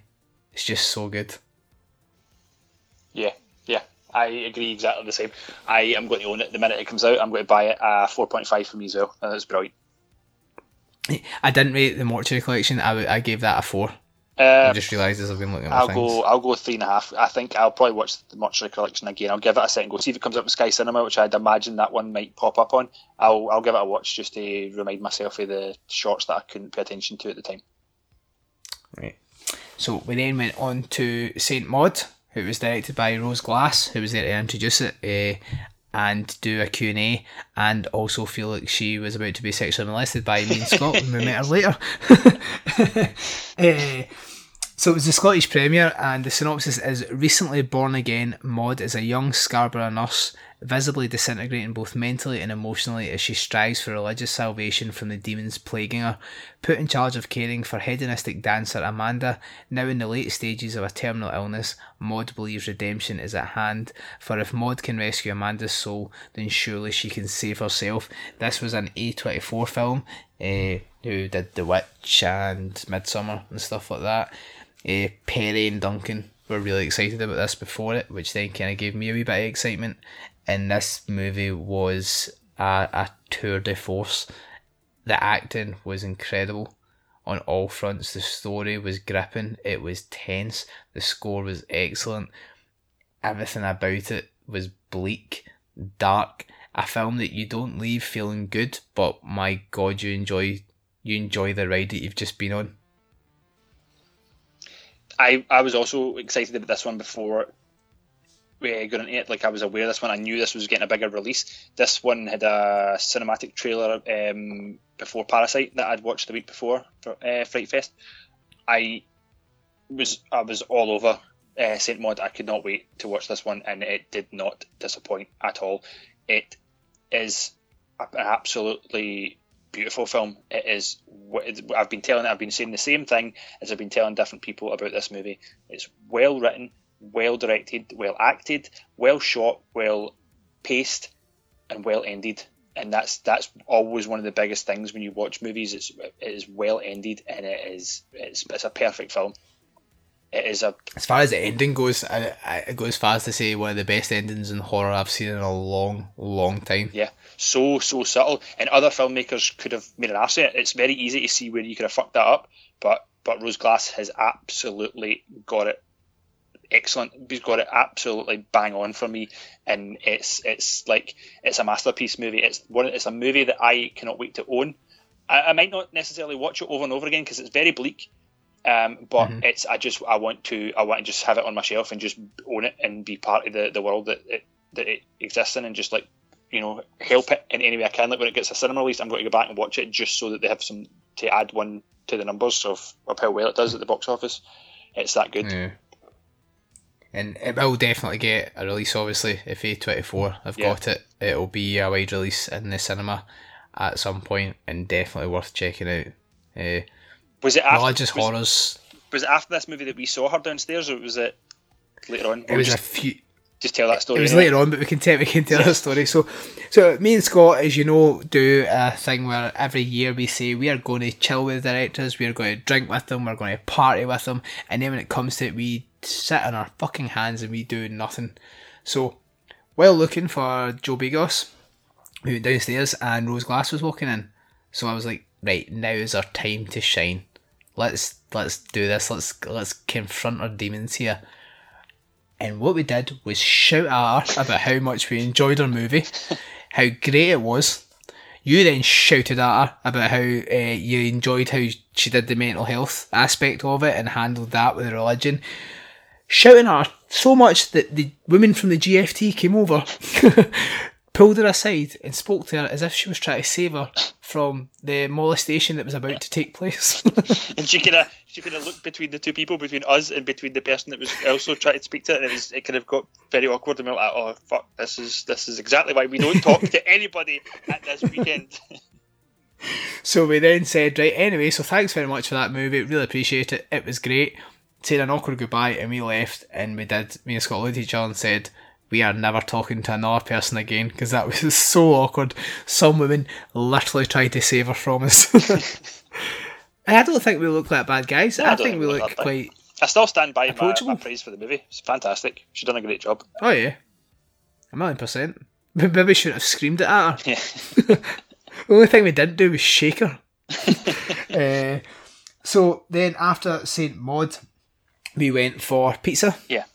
And uh, some drinks, and we then kind of hummed and hawed about whether or not we were going to come back Well, to watch. We ended up getting Boy. yeah, we ended up getting a longer break. We got about an hour, but it turned out to be about 40, 50 to forty five minutes, and we got down to uh, bunker because I remember, remember the last time last year we able to go to Lucky Seven and we sat and the place was empty. It must have been earlier on. We managed to do a live stream and get a couple of pints, and we felt as if we had plenty of time. This time there was it was all spaced about the same amount, forty to fifty minutes if you're lucky, and it was later on the Saturday, so places were packed now of people dressed up for Saturday, and we were like kicking about and you know very casual. We'd probably close I would normally go to the pub in on Saturday, but not Bath Street pubs. They're a bit more hoity-toity. We went to um, Especially, especially bunker. yeah, we went to bunker, and it's full of all you know trendies kicking about. And we're like, shit, right, we're fucking stand here anyway. Get a couple of pizzas. I'm like, we've not got time. We've not got time. Usually are like, aye, we've got time. Aye, we've got time. Uh, we did have time. Yeah, we did have time. Um, we also had time for me to neck two pints almost in a wanny, which uh, did, was, was detrimental to the, the, the end of the night for me. Very much so. We should also point at this point that the day before, Perry did actually manage to drink a full, well, two, a full two bottles of wine and came out the other side sober, which I have never seen before, and I'm nothing but impressed. Just when we're talking about us being drunken messes, like that, that deserves a mention. yeah. Have you ever drank two bottles of Buckfast and been able to see? Or Uh, no, no, it wasn't two bottles of Buckfast. It was the two bottles of red wine, or at least one bottle of red wine and one bottle of Buckfast, because he had two of each. Well, No, tell lie. have you ever lie. been able to? I seen it. He had three bottles of red wine and one bottle of Buckfast, and the Buckfast was certainly on the Saturday night, as I can attest to. So, uh, have you ever drank that much red wine and still been able to stand Yeah. or see? Yeah, yeah. I drank a bottle of red wine at yours when we did the episode with Fish uh, for Cherry 2000, and I was a slabbering mess. I guess it just depends. a whole on Uh, just how fast you How drink you it. feel. Aye, how fast? Because it's a long day, and if you if you pace it out, it's not actually not actually as bad. Um, but yeah, because, because I just tanked through those two pints, I, I think I was already kind of pushing it on this day. So, but, but anyway, so I so this is this is leading up to Butt Boy. Yeah. So we were deciding whether we were going to go back and watch Butt Boy or whether we were just going to stay out, have a drink, do a live stream, and just chill out for the next film. We all decided that we'll go and watch Butt Boy. If it's shit after 15 minutes, we're all going to leave. I So had we been went to the cinema. I had been digging up Butt Boy the whole weekend, saying this is going to be the standout. This is going to be fucking fantastic. Look, look at the synopsis; it is amazing. I can't wait for Butt Boy. Here we go. It's because that used to be your nickname at school. Yeah. Uh, so Butt Boy was the European premiere. It was directed by Tyler Cornack. Uh, it starred him, uh, Tyler Rice, and Shelby Dash. Uh, the synopsis is middle-aged Chip Gutchell is bored and miserable with his life until he has a prostate examination and his whole world changes, for he becomes obsessed with putting anything and everything up his butt, including living things. Newly sober detective Russell Fox suspects his AA sponsor is sporting another supernatural dimension in his rear end, but even he has no idea the insanity that awaits when he dives into his investigation head first. But boy. I uh, it starts off okay. Uh, he gets the rectal exam and then he puts like a Cluedo piece up his butt after he's like he's like oh that was that was fun. Puts a Cluedo piece up his butt and then the soap I think small things to begin with and it's like everybody's and we're all laughing we're like ah, but then you start to realize the tone of the movie and it's it's deadly serious. It's it's not there is no joke. It's not. I was expecting something over the top, something like Bad Milo or The Greasy Strangler. I was expecting something slapstick. I was expecting uh, gross out humour, but it's played deadly serious, and that just did not land on me, which is interesting because listening to Duncan's review and probably how you're going to review it in, in just a second, that is the reason why it landed for a lot of people, but not not me at all. It absolutely did not. And I, this is the movie I believe come back in that Perry shared um, a, a, large glass uh, pint of of uh, Buckfast with me, uh, and I had tan, so I'd hand through the Buckfast. Went out for the toilet because I've been drinking a bit heavier at this point. Had to pee during the movie. Uh, come back in and spoke to the girls who looked at me and said, "This is pish." And I said, "Aye, let's go." So we left halfway through, and the and the boys all stayed. Yeah, I, I, enjoyed it. It's the comedy. It was good. They played it straight. It, it, it was funny.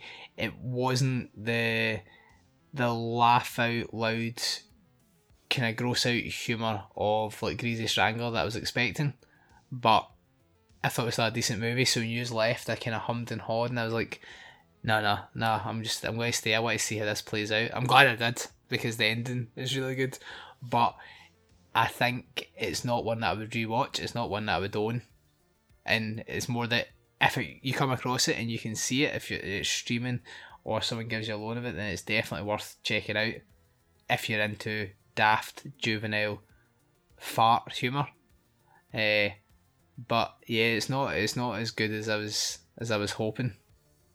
Especially because we have been talking about it for weeks, going, "Butt Boy's going to be incredible. It's yeah. going to be the the film of the century." Uh, and it just wasn't. But still funny, still worth a watch. Uh, so what did you do instead? Uh, we went out to the balcony where the, the bar, and um, Lon sent me over to the shop to get some salt and vinegar discos. Oh, I thought you were just like tanning wine. I thought that story was no. Uh, drank, yeah, I got beers and then went over, got some crisps and came back. I don't think anything else happened at this point. However, the Buckfast and the beers all kind of settled in. So when the movie finished and you guys all came out, um, I was ready. I was ready. And this is when we attempted to attack Rose Glass. Yeah. uh, and also Joe Begos. So yes. we had said before, we tweeted him to say that we love Bliss so much. It was in my top 10 last year. That we owe you a pint at Fright Fest. He said, I'll hold you to that. I said, Well, actually, we'll owe you six pints if VFW is good. So we found him, we bought him a drink, we bought him a double whiskey uh, on the rocks. See me in that queue try to work out what the fuck on the rocks meant. I was like, did I just ask for on the rocks? Because what, what are they going to do? So I got, I got to the front and then kind of dawned on me. I was like, ice, you daft prick. he means ice. so got me his drink. Uh, got a picture with him and we went in for VFW, which is the one I was most excited for. Uh, before it started, Joe Begos introduced it and decided to uh, they had bags of whiskey. So even though I just bought him a shot, thinking I've done well, I just bought him a double. Turns out he already had like five bottles of whiskey anyway, so it didn't matter. And he asked who wanted to come down for a shot. He'd already told me One this when you, were, when you were in the uh, when you were in the bar queue, and I had to fill the silence, and I was just shouting at him how I love Bliss and how I bought my T-shirt because I love Bliss so much, and he was like, "Oh, very very good, mate." Um, and then I said to him, "I said to him, I watched that, and I went back watched all the commentaries, and he says, "Oh, how did I sound in those commentaries?" And I just fucking realised that I just um, lied to him because I hadn't watched the commentaries yet, but I was intending to. I just had to tell him that it sounded good. I have actually since now listened to the commentaries. There was a whole big bit about um, one of the, the couches in the movie that was in the flat that they rented. Uh, the yellow couch was is, is Elvis's couch. Um, but then Joe talked to a story about how he, he, tried to prove it, and he cannot prove that that's Elvis's couch. But the guy who owns the flat is adamant this was Elvis's couch. I could have talked to him about that. I didn't. I just fucking lied to my independent filmmaking uh, idol. Hero. Yeah, hero. uh, anyway, but he did tell me about the shots that he brought that he was going to hand out at the start of VFW. So we commenced. We I had them. We had them talking, starting to talk this this um, this uh, segment, and we kind of hovered about. And then I think people, I think it was Lena that says us that if he's like, go and go now, and I was like, fuck. I just got up and just we we get our seats at the very back of this theatre, and I just fucking hightailed it right down, all the way down through people trying to get up out their seats. Do you know how that episode of The Simpsons when Bart and Lisa run, you get first class in the plane, and they're above, they're over the top of the people's heads and underneath people's feet. I felt that's what I was like. Literally got to the bottom, and Boz um, from Little Pod of Horrors that we had met, he was there, and he was like third row from the front, and he was just standing up as I was getting past him. He's like, "How, how did the fuck did you get down so fast?" I'm like, Scottish guy here in free whiskey. What, what can I say? so, uh, Joe and uh, half of the, the film festival all took a shot of Jack Daniels. Uh, Jim Beam, there was free. Yeah, it was free pour. Was it? it fucking huge. It looked. I could smell it off. Yeah. It was stinking. I hate. I hate bourbon. I hate whiskey as well, but uh, the smell. So Scott came back up, and his line, which I actually wrote down, was I was thinking, right, did you enjoy it? What was it like? I got peanuts off Boz and I tripped over the seeing eye dog.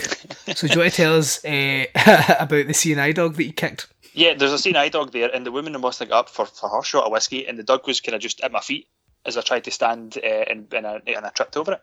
I took a picture of it. as you tripped over yeah, it? as I tripped over it, yeah, yeah. Was, but the thing is, it wasn't wearing its yellow jacket, so technically it wasn't working, so it was just a dog. Oh, so it's fine to kick, kick it then? Well, I didn't kick it, I tripped over it, but then it shouldn't be fucking standing next to me. It's supposed to see where it's, see where it's going, that's the whole point. so it's that shite scene out uh, so that's the type of man Scott is after uh, some buckfast and uh, whiskey. He will Prick. kick your dog unless it's wearing a wee jacket. so we then sat down to watch VFW. Uh, let me get the synopsis for VFW. Sorry, my Wi-Fi. Sorry, I'll, I'll fill the synopsis where you look for the official one. A rip roaring good time full of neon lights and fucking swear words, whiskey and blood and gore. the real synopsis. so it was a UK premiere set in the near future where a designer drug is causing devastation, death, and destruction reigns supreme. Caught in a deal that goes her horrifyingly wrong, innocent lizard flees to a local VFW, which means veterans from foreign wars, uh, post where war veterans begin a ferocious fight with a deranged drug dealer and his relentless army of punk mutants. These Vietnam vets have been to hell and back, but tonight will be the longest night of their lives. This movie was incredible. It was everything that I wanted it to be and more. Much like Bliss, it's filmed kind of 16 mil in neon the cast were amazing. It had the I can never remember their names. It had Norm from Cheers. He was also it in had, Bliss as well. Did you remember? Yes, also yeah. in Bliss. Yeah. It had the the little mad one from Warriors. Can't remember his name. He's the one that's then up on the table near the yeah. start of the film. Uh, it had the old guy from what was the the movie where Don't breathe. He can't hear. Yep, don't breathe. It's an excellent cast it was everything everything you know about Joe Begos. His his mark was all over this film. I everyone compares it to John Carpenter, as he said. John Carpenter did Assault on Precinct 13, which is based on Howard Hawks. Joe Begos kind of took a bit of umbrage that, well, nobody ever said to Carpenter he copied Howard Hawks, but everyone's saying to me that I've done Carpenter there's I don't think there's anything wrong with that. John Carpenter is my favorite, uh, uh, my favorite director. I felt the Carpenter vibe to this, and it just made it all the better. Five out of five. This was incredible. I love this film. Just like Bliss, I'm going to own it. I'm going to buy it. I'm going to watch it on like a fortnightly basis. There, there was nothing in this film. They had me. Even if the movie was just average, I would still have loved it. so I might be a bit biased, but that genuinely it did everything right for me. I enjoyed every bit of it. I was on the edge of my seat. I was loving the practical effects, the dialogue, just the grindhouse, the, the nasty, gnarly exploitation looking at this film was fucking everything. I uh, because I was fully in um, in a whiskey and buckfast and beer haze at this point. There are elements of this movie that I cannot remember, um, and so I like I do I do full on love it, but uh, I I can't wait to actually to own it and watch it again. Uh, I don't know if it'll get a cinematic release wide, but hopefully it gets like a good Blu-ray release because I will fucking own it and watch it uh, over and then finally decide whether or not I like Bliss better or whether I like VFW better. But if if if uh, Joe Begos keeps on this style, certainly fucking filling Everton, uh, filming Everton in 16 million, filling it with neon lights, I will watch it every fucking time. Everything I will be in that audience wherever it plays. That's that's getting me right exactly how, how I want my movies these days. Um, I, uh, also uh, Graham Skipper was in this movie. He's in all of uh, Joe Begos's movies, and he always kills them in different ways. He actually said at some point, but I think it was after Saturday night, I was on Twitter drunkenly tweeting, and um, someone had said because they asked the question, "You always killed um, Graham Skipper in your movies?" the the, the. That picture was up on Fright Fest. And Graham Skipper says he does it with love, like on Twitter. And I, I retweeted from our from the Scott and Liam account and quote retweeted it. That's our favourite part of Joe Begos movies, and it made me sound like Graham Skipper, you're shite, and we can't wait till you get put out the movies. I thought that fucking sounds really bad. So I just deleted all knowledge of ever uh, saying it. But when actually what I mean is, is it's always been great practical effects or whatever. But it's do you know that the, the, the returning cast because all these crew as well uh, appear to be um, behind the scenes guys and these editors and stuff like that. It's all from independent backgrounds it's all kind of the same people that he, that he uses throughout. Uh, and Skipper's actually getting fucking so much better. If you watch the movies from the start, to watch his turn in uh, Bliss is, is outstanding. And uh, I'm sure when I watch it a second time and remember what happens in uh, VFW, I'm sure he's great in that as well. But he's also got uh, uh, Dora. Uh, Dora is it Dora Madsen back from Bliss? She's in yeah. VFW as well, so she's a recurring cast member too. Um, but just brilliant, just fantastic movie all around. I can't believe you tweeted that, Tim. That a million percent sounds like oh, our favourite bit is when you die because we hate you. Yeah, I know, I know. it was it was awful. Oh, terrible, terrible. Uh, it is such a good movie. It's actually out on Blu-ray in the UK next month. You can pre-order oh, really? it on Amazon just oh, now. Yes. Oh, so you can. I knew that already. Well, I did. That's that's. Aye, you're right. I can't wait to own it. Well worth, well worth pre-ordering. If you liked Mind's Eye or Bliss or Almost Human, if you like nasty grindhouse, if you liked Hobo with a shotgun, if you liked, uh, if you like John Carpenter, to be fair, if you like street trash, if you like those type of films, then this is everything that you want in a film. It's so good. The cast are excellent. Seeing all the guys, I can never remember all their names, but you look at them and you go, that's that guy from this, this, that. They're on massive movies. They're legends. To see them all interact with each other as these old war veterans, it's just excellent. The the I think uh, Joe said that that a lot of that stuff was just them. They were working it out themselves. Like it wasn't really scripted, and you could feel that. You could feel that these were old friends that have hated each other at times, have loved each other, have got each other's back. It was just great. Five out of five. Oh, excellent. I don't know. I don't know if I prefer it to Bliss because Bliss was also a five out of five. But to have two of your movies, and to us probably three because Mind's Eye. Uh, Mind's Eye is probably a four and a half. To have two of your movies that are five is is excellent, especially to be still quite a, a new director. Uh, he's still not hit the big time yet, but why not? give him all your money. I think you said that after the mind's eye. Throw all your money at him and watch what he does because it's only going to be good. Yeah, and you know, interestingly, because I ended up watching uh, the interview he done with um, the guy, the Scottish guy, Laurie Brewster, who does Hex Media. He, he was there. He wasn't he wasn't shown anything. He wasn't part of the Fright Fest, but he was in the building and he was uh, done an interview with Begos, and I watched that on YouTube. And um, Joe had said people are saying when they watch Bliss, oh look, look what Joe can do with, with a budget. He says actually we made Bliss with half the money we made Mind's Eye with. It's just that I've learned so much over doing these independent movies that I've, I've, I've learned how to do things better and, and, and get away with more and, and how to light better and how to and film better these kind of things.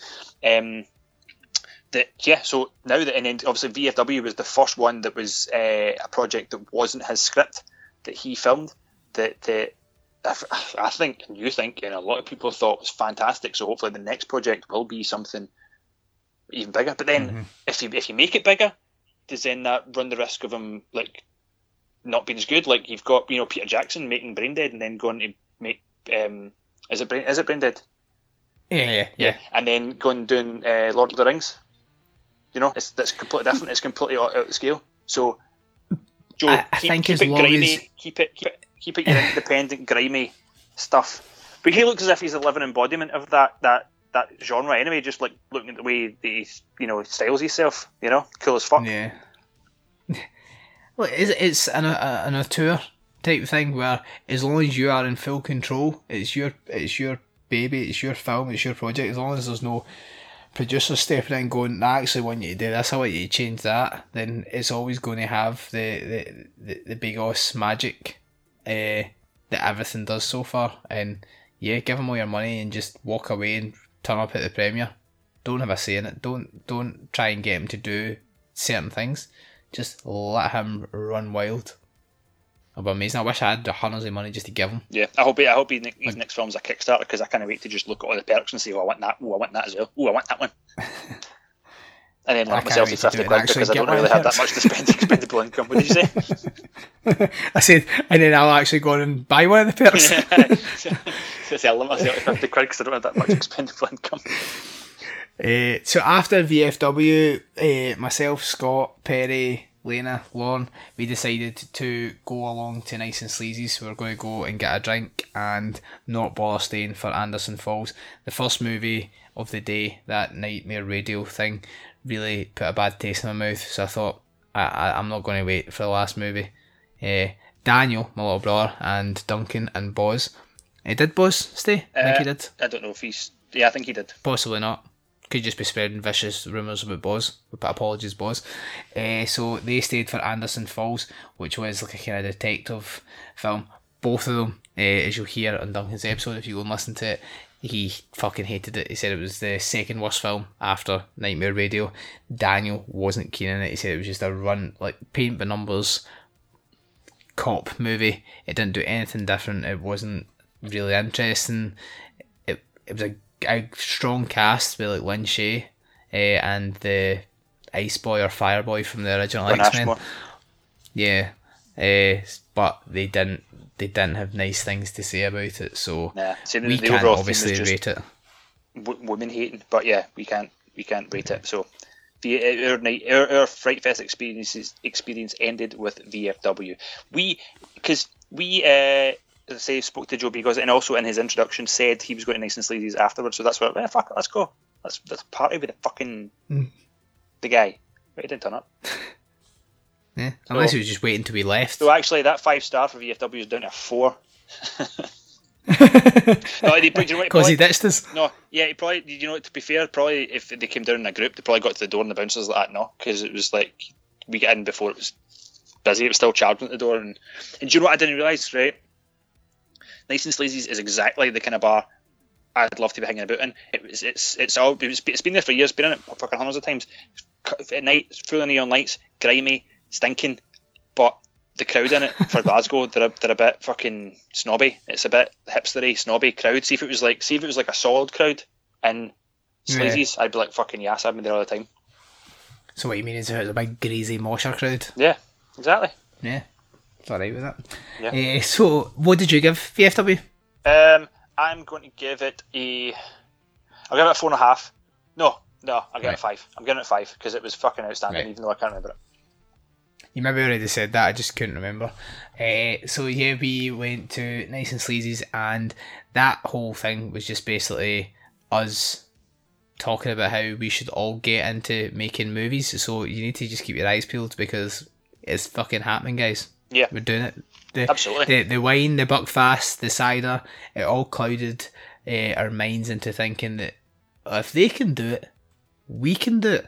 Just And I stand by it. I think. Incidentally, that uh, that YouTube interview that I was talking about um, that I watched, um, they asked them uh, what's uh, advice for independent filmmakers, and, and he said just fucking make it, just make the movie because there's not going to be a better time, there's not going to be a better script, there's not going to be a better opportunity. Just make it, and he's right. So let's do it. Right. Look We out are- for we are us. really- Liam we- presents a short movie, possibly playing. Uh, nowhere. At a Fright Fest in Glasgow and next year. to all the And if people saying that short's a pile of shite.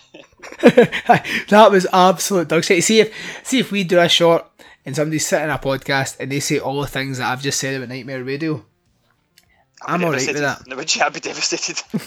My ego oh, no, I'll, takes its always say- I'll check your IP address. I'll find out where you live, and I'll come and I'll fucking iPhone you right in the he- right in the head. But uh, I I- I think I'll be alright with it because do you know what?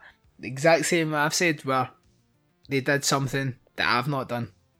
Yeah. We've made something other people haven't. If it's good, brilliant. If it's not, who cares? Same with this podcast. If it's good, fucking brilliant. Keep listening. Hope you enjoy it. If you don't like it, keep listening anyway because the numbers Yeah. really mean mean a lot to us. Make us feel special. But that was Fright Fest 2020. By far the strongest uh, lineup Fright Fest has ever had in the years that we've been. Uh, again, only based in Glasgow. We don't do the London one. We're going there's to the no London way one I could sit for. No, I definitely. There's no way the I could sit for five days. for sure. Nah.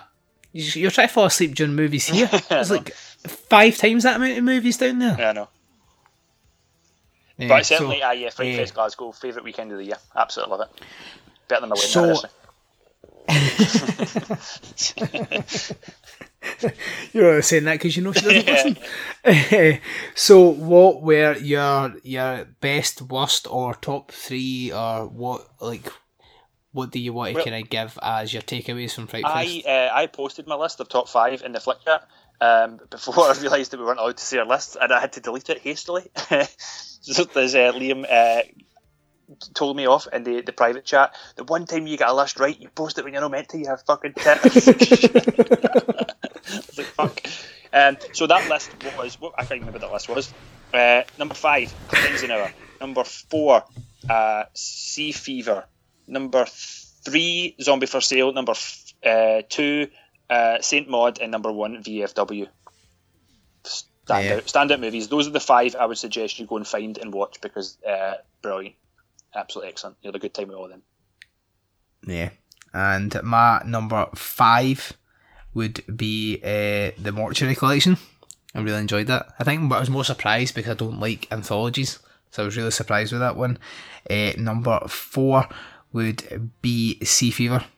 Number three, exact same as you, uh, Zombie for Sale.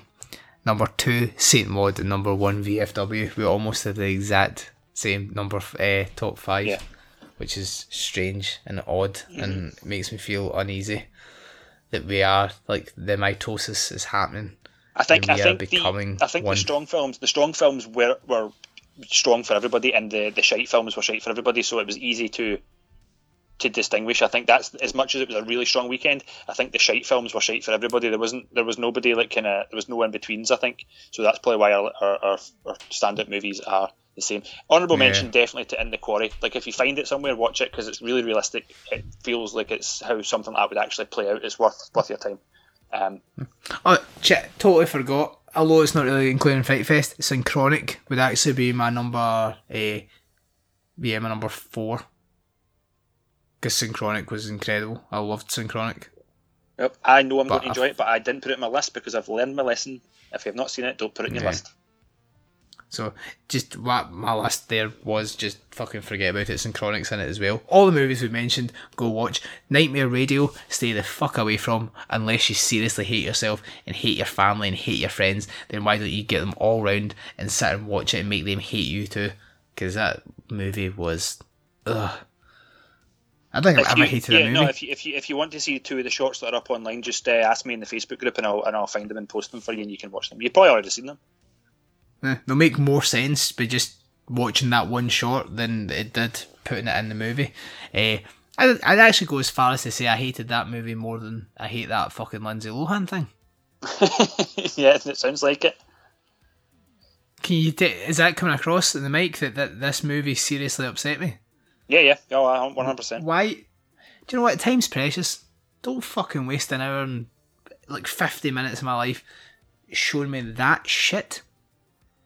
See there was something good in it. Like something, some redeeming quality. Fine. But there was nothing. There's nothing redeeming in that film. Yeah. Shite smeared wall of a film. Eh, so, Fright Fest, eh, we bumped into different people. We bumped into Boz from Little Pod of Horrors, eh, George Cook, who's a listener of the podcast Under the Stairs. I think he does. He listens to us as well. Can't be sure. I don't know if he just said that just to make us feel better. Eh, and I think you bumped into Jamie. Yes. Yes. Did you see Yeah, I it? seen Yeah. Jamie outside. I- Yeah. yeah, cool guy. Good to meet him. For some reason, I didn't bump, in, eh, It was bump me, into me and Perry went out to Tesco. Duncan was talking to him outside, so we just randomly bumped into him. That's why. right, uh, started to feel like as if I was actually trying to avoid him because everyone was bumping into him and I didn't for some reason. Uh, so it was great seeing everyone, and obviously next year there'll be E's and you can all come up, you can all party, and you can all come and find us and buy us pints because nobody bought us a pint, Scott. I know Nobody. we're still waiting for the for the year that's that comes up. Somebody comes up and says, "Oh, are you Scott and Liam?" That will happen. Hopefully next year when we, when Can we I, can I buy you a pint? Yeah, can I buy you a pint? Yeah. No, I, I don't want it. The sharks about are you are you Scott and Liam? Uh, yeah, that was a load of dog shit. Like you can throw shit at a wall, but at the end of the day, you still end up with your fucking wall smeared in shit, like that film you've just shown. Uh, so yeah, Fright Fest again, absolutely brilliant. Thoroughly loved it. The the organisation and everything this year was excellent. The gaps were brilliant.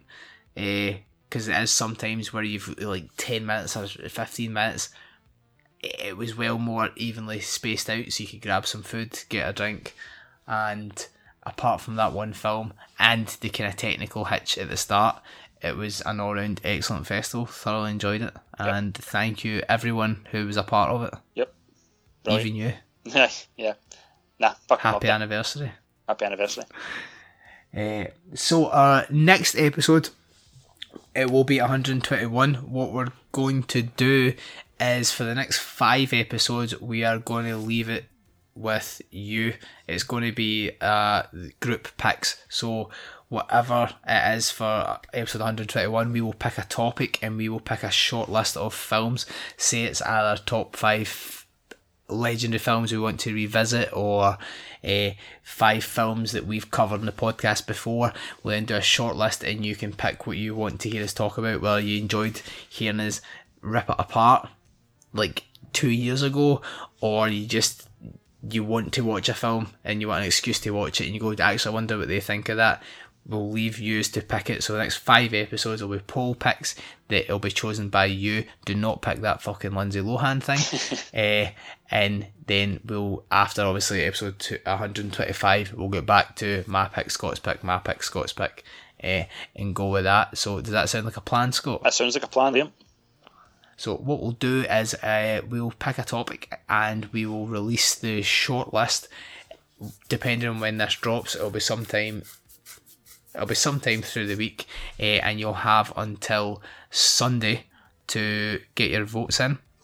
So we can then do the post on the Tuesday and then release the episode the week after, and that's how it will work. So just be involved in the Facebook group or the Flick chat or Instagram and stuff. We'll try and find a way to put the poll up there so everyone can join in. You don't just have to have Facebook to do it, although it's easier.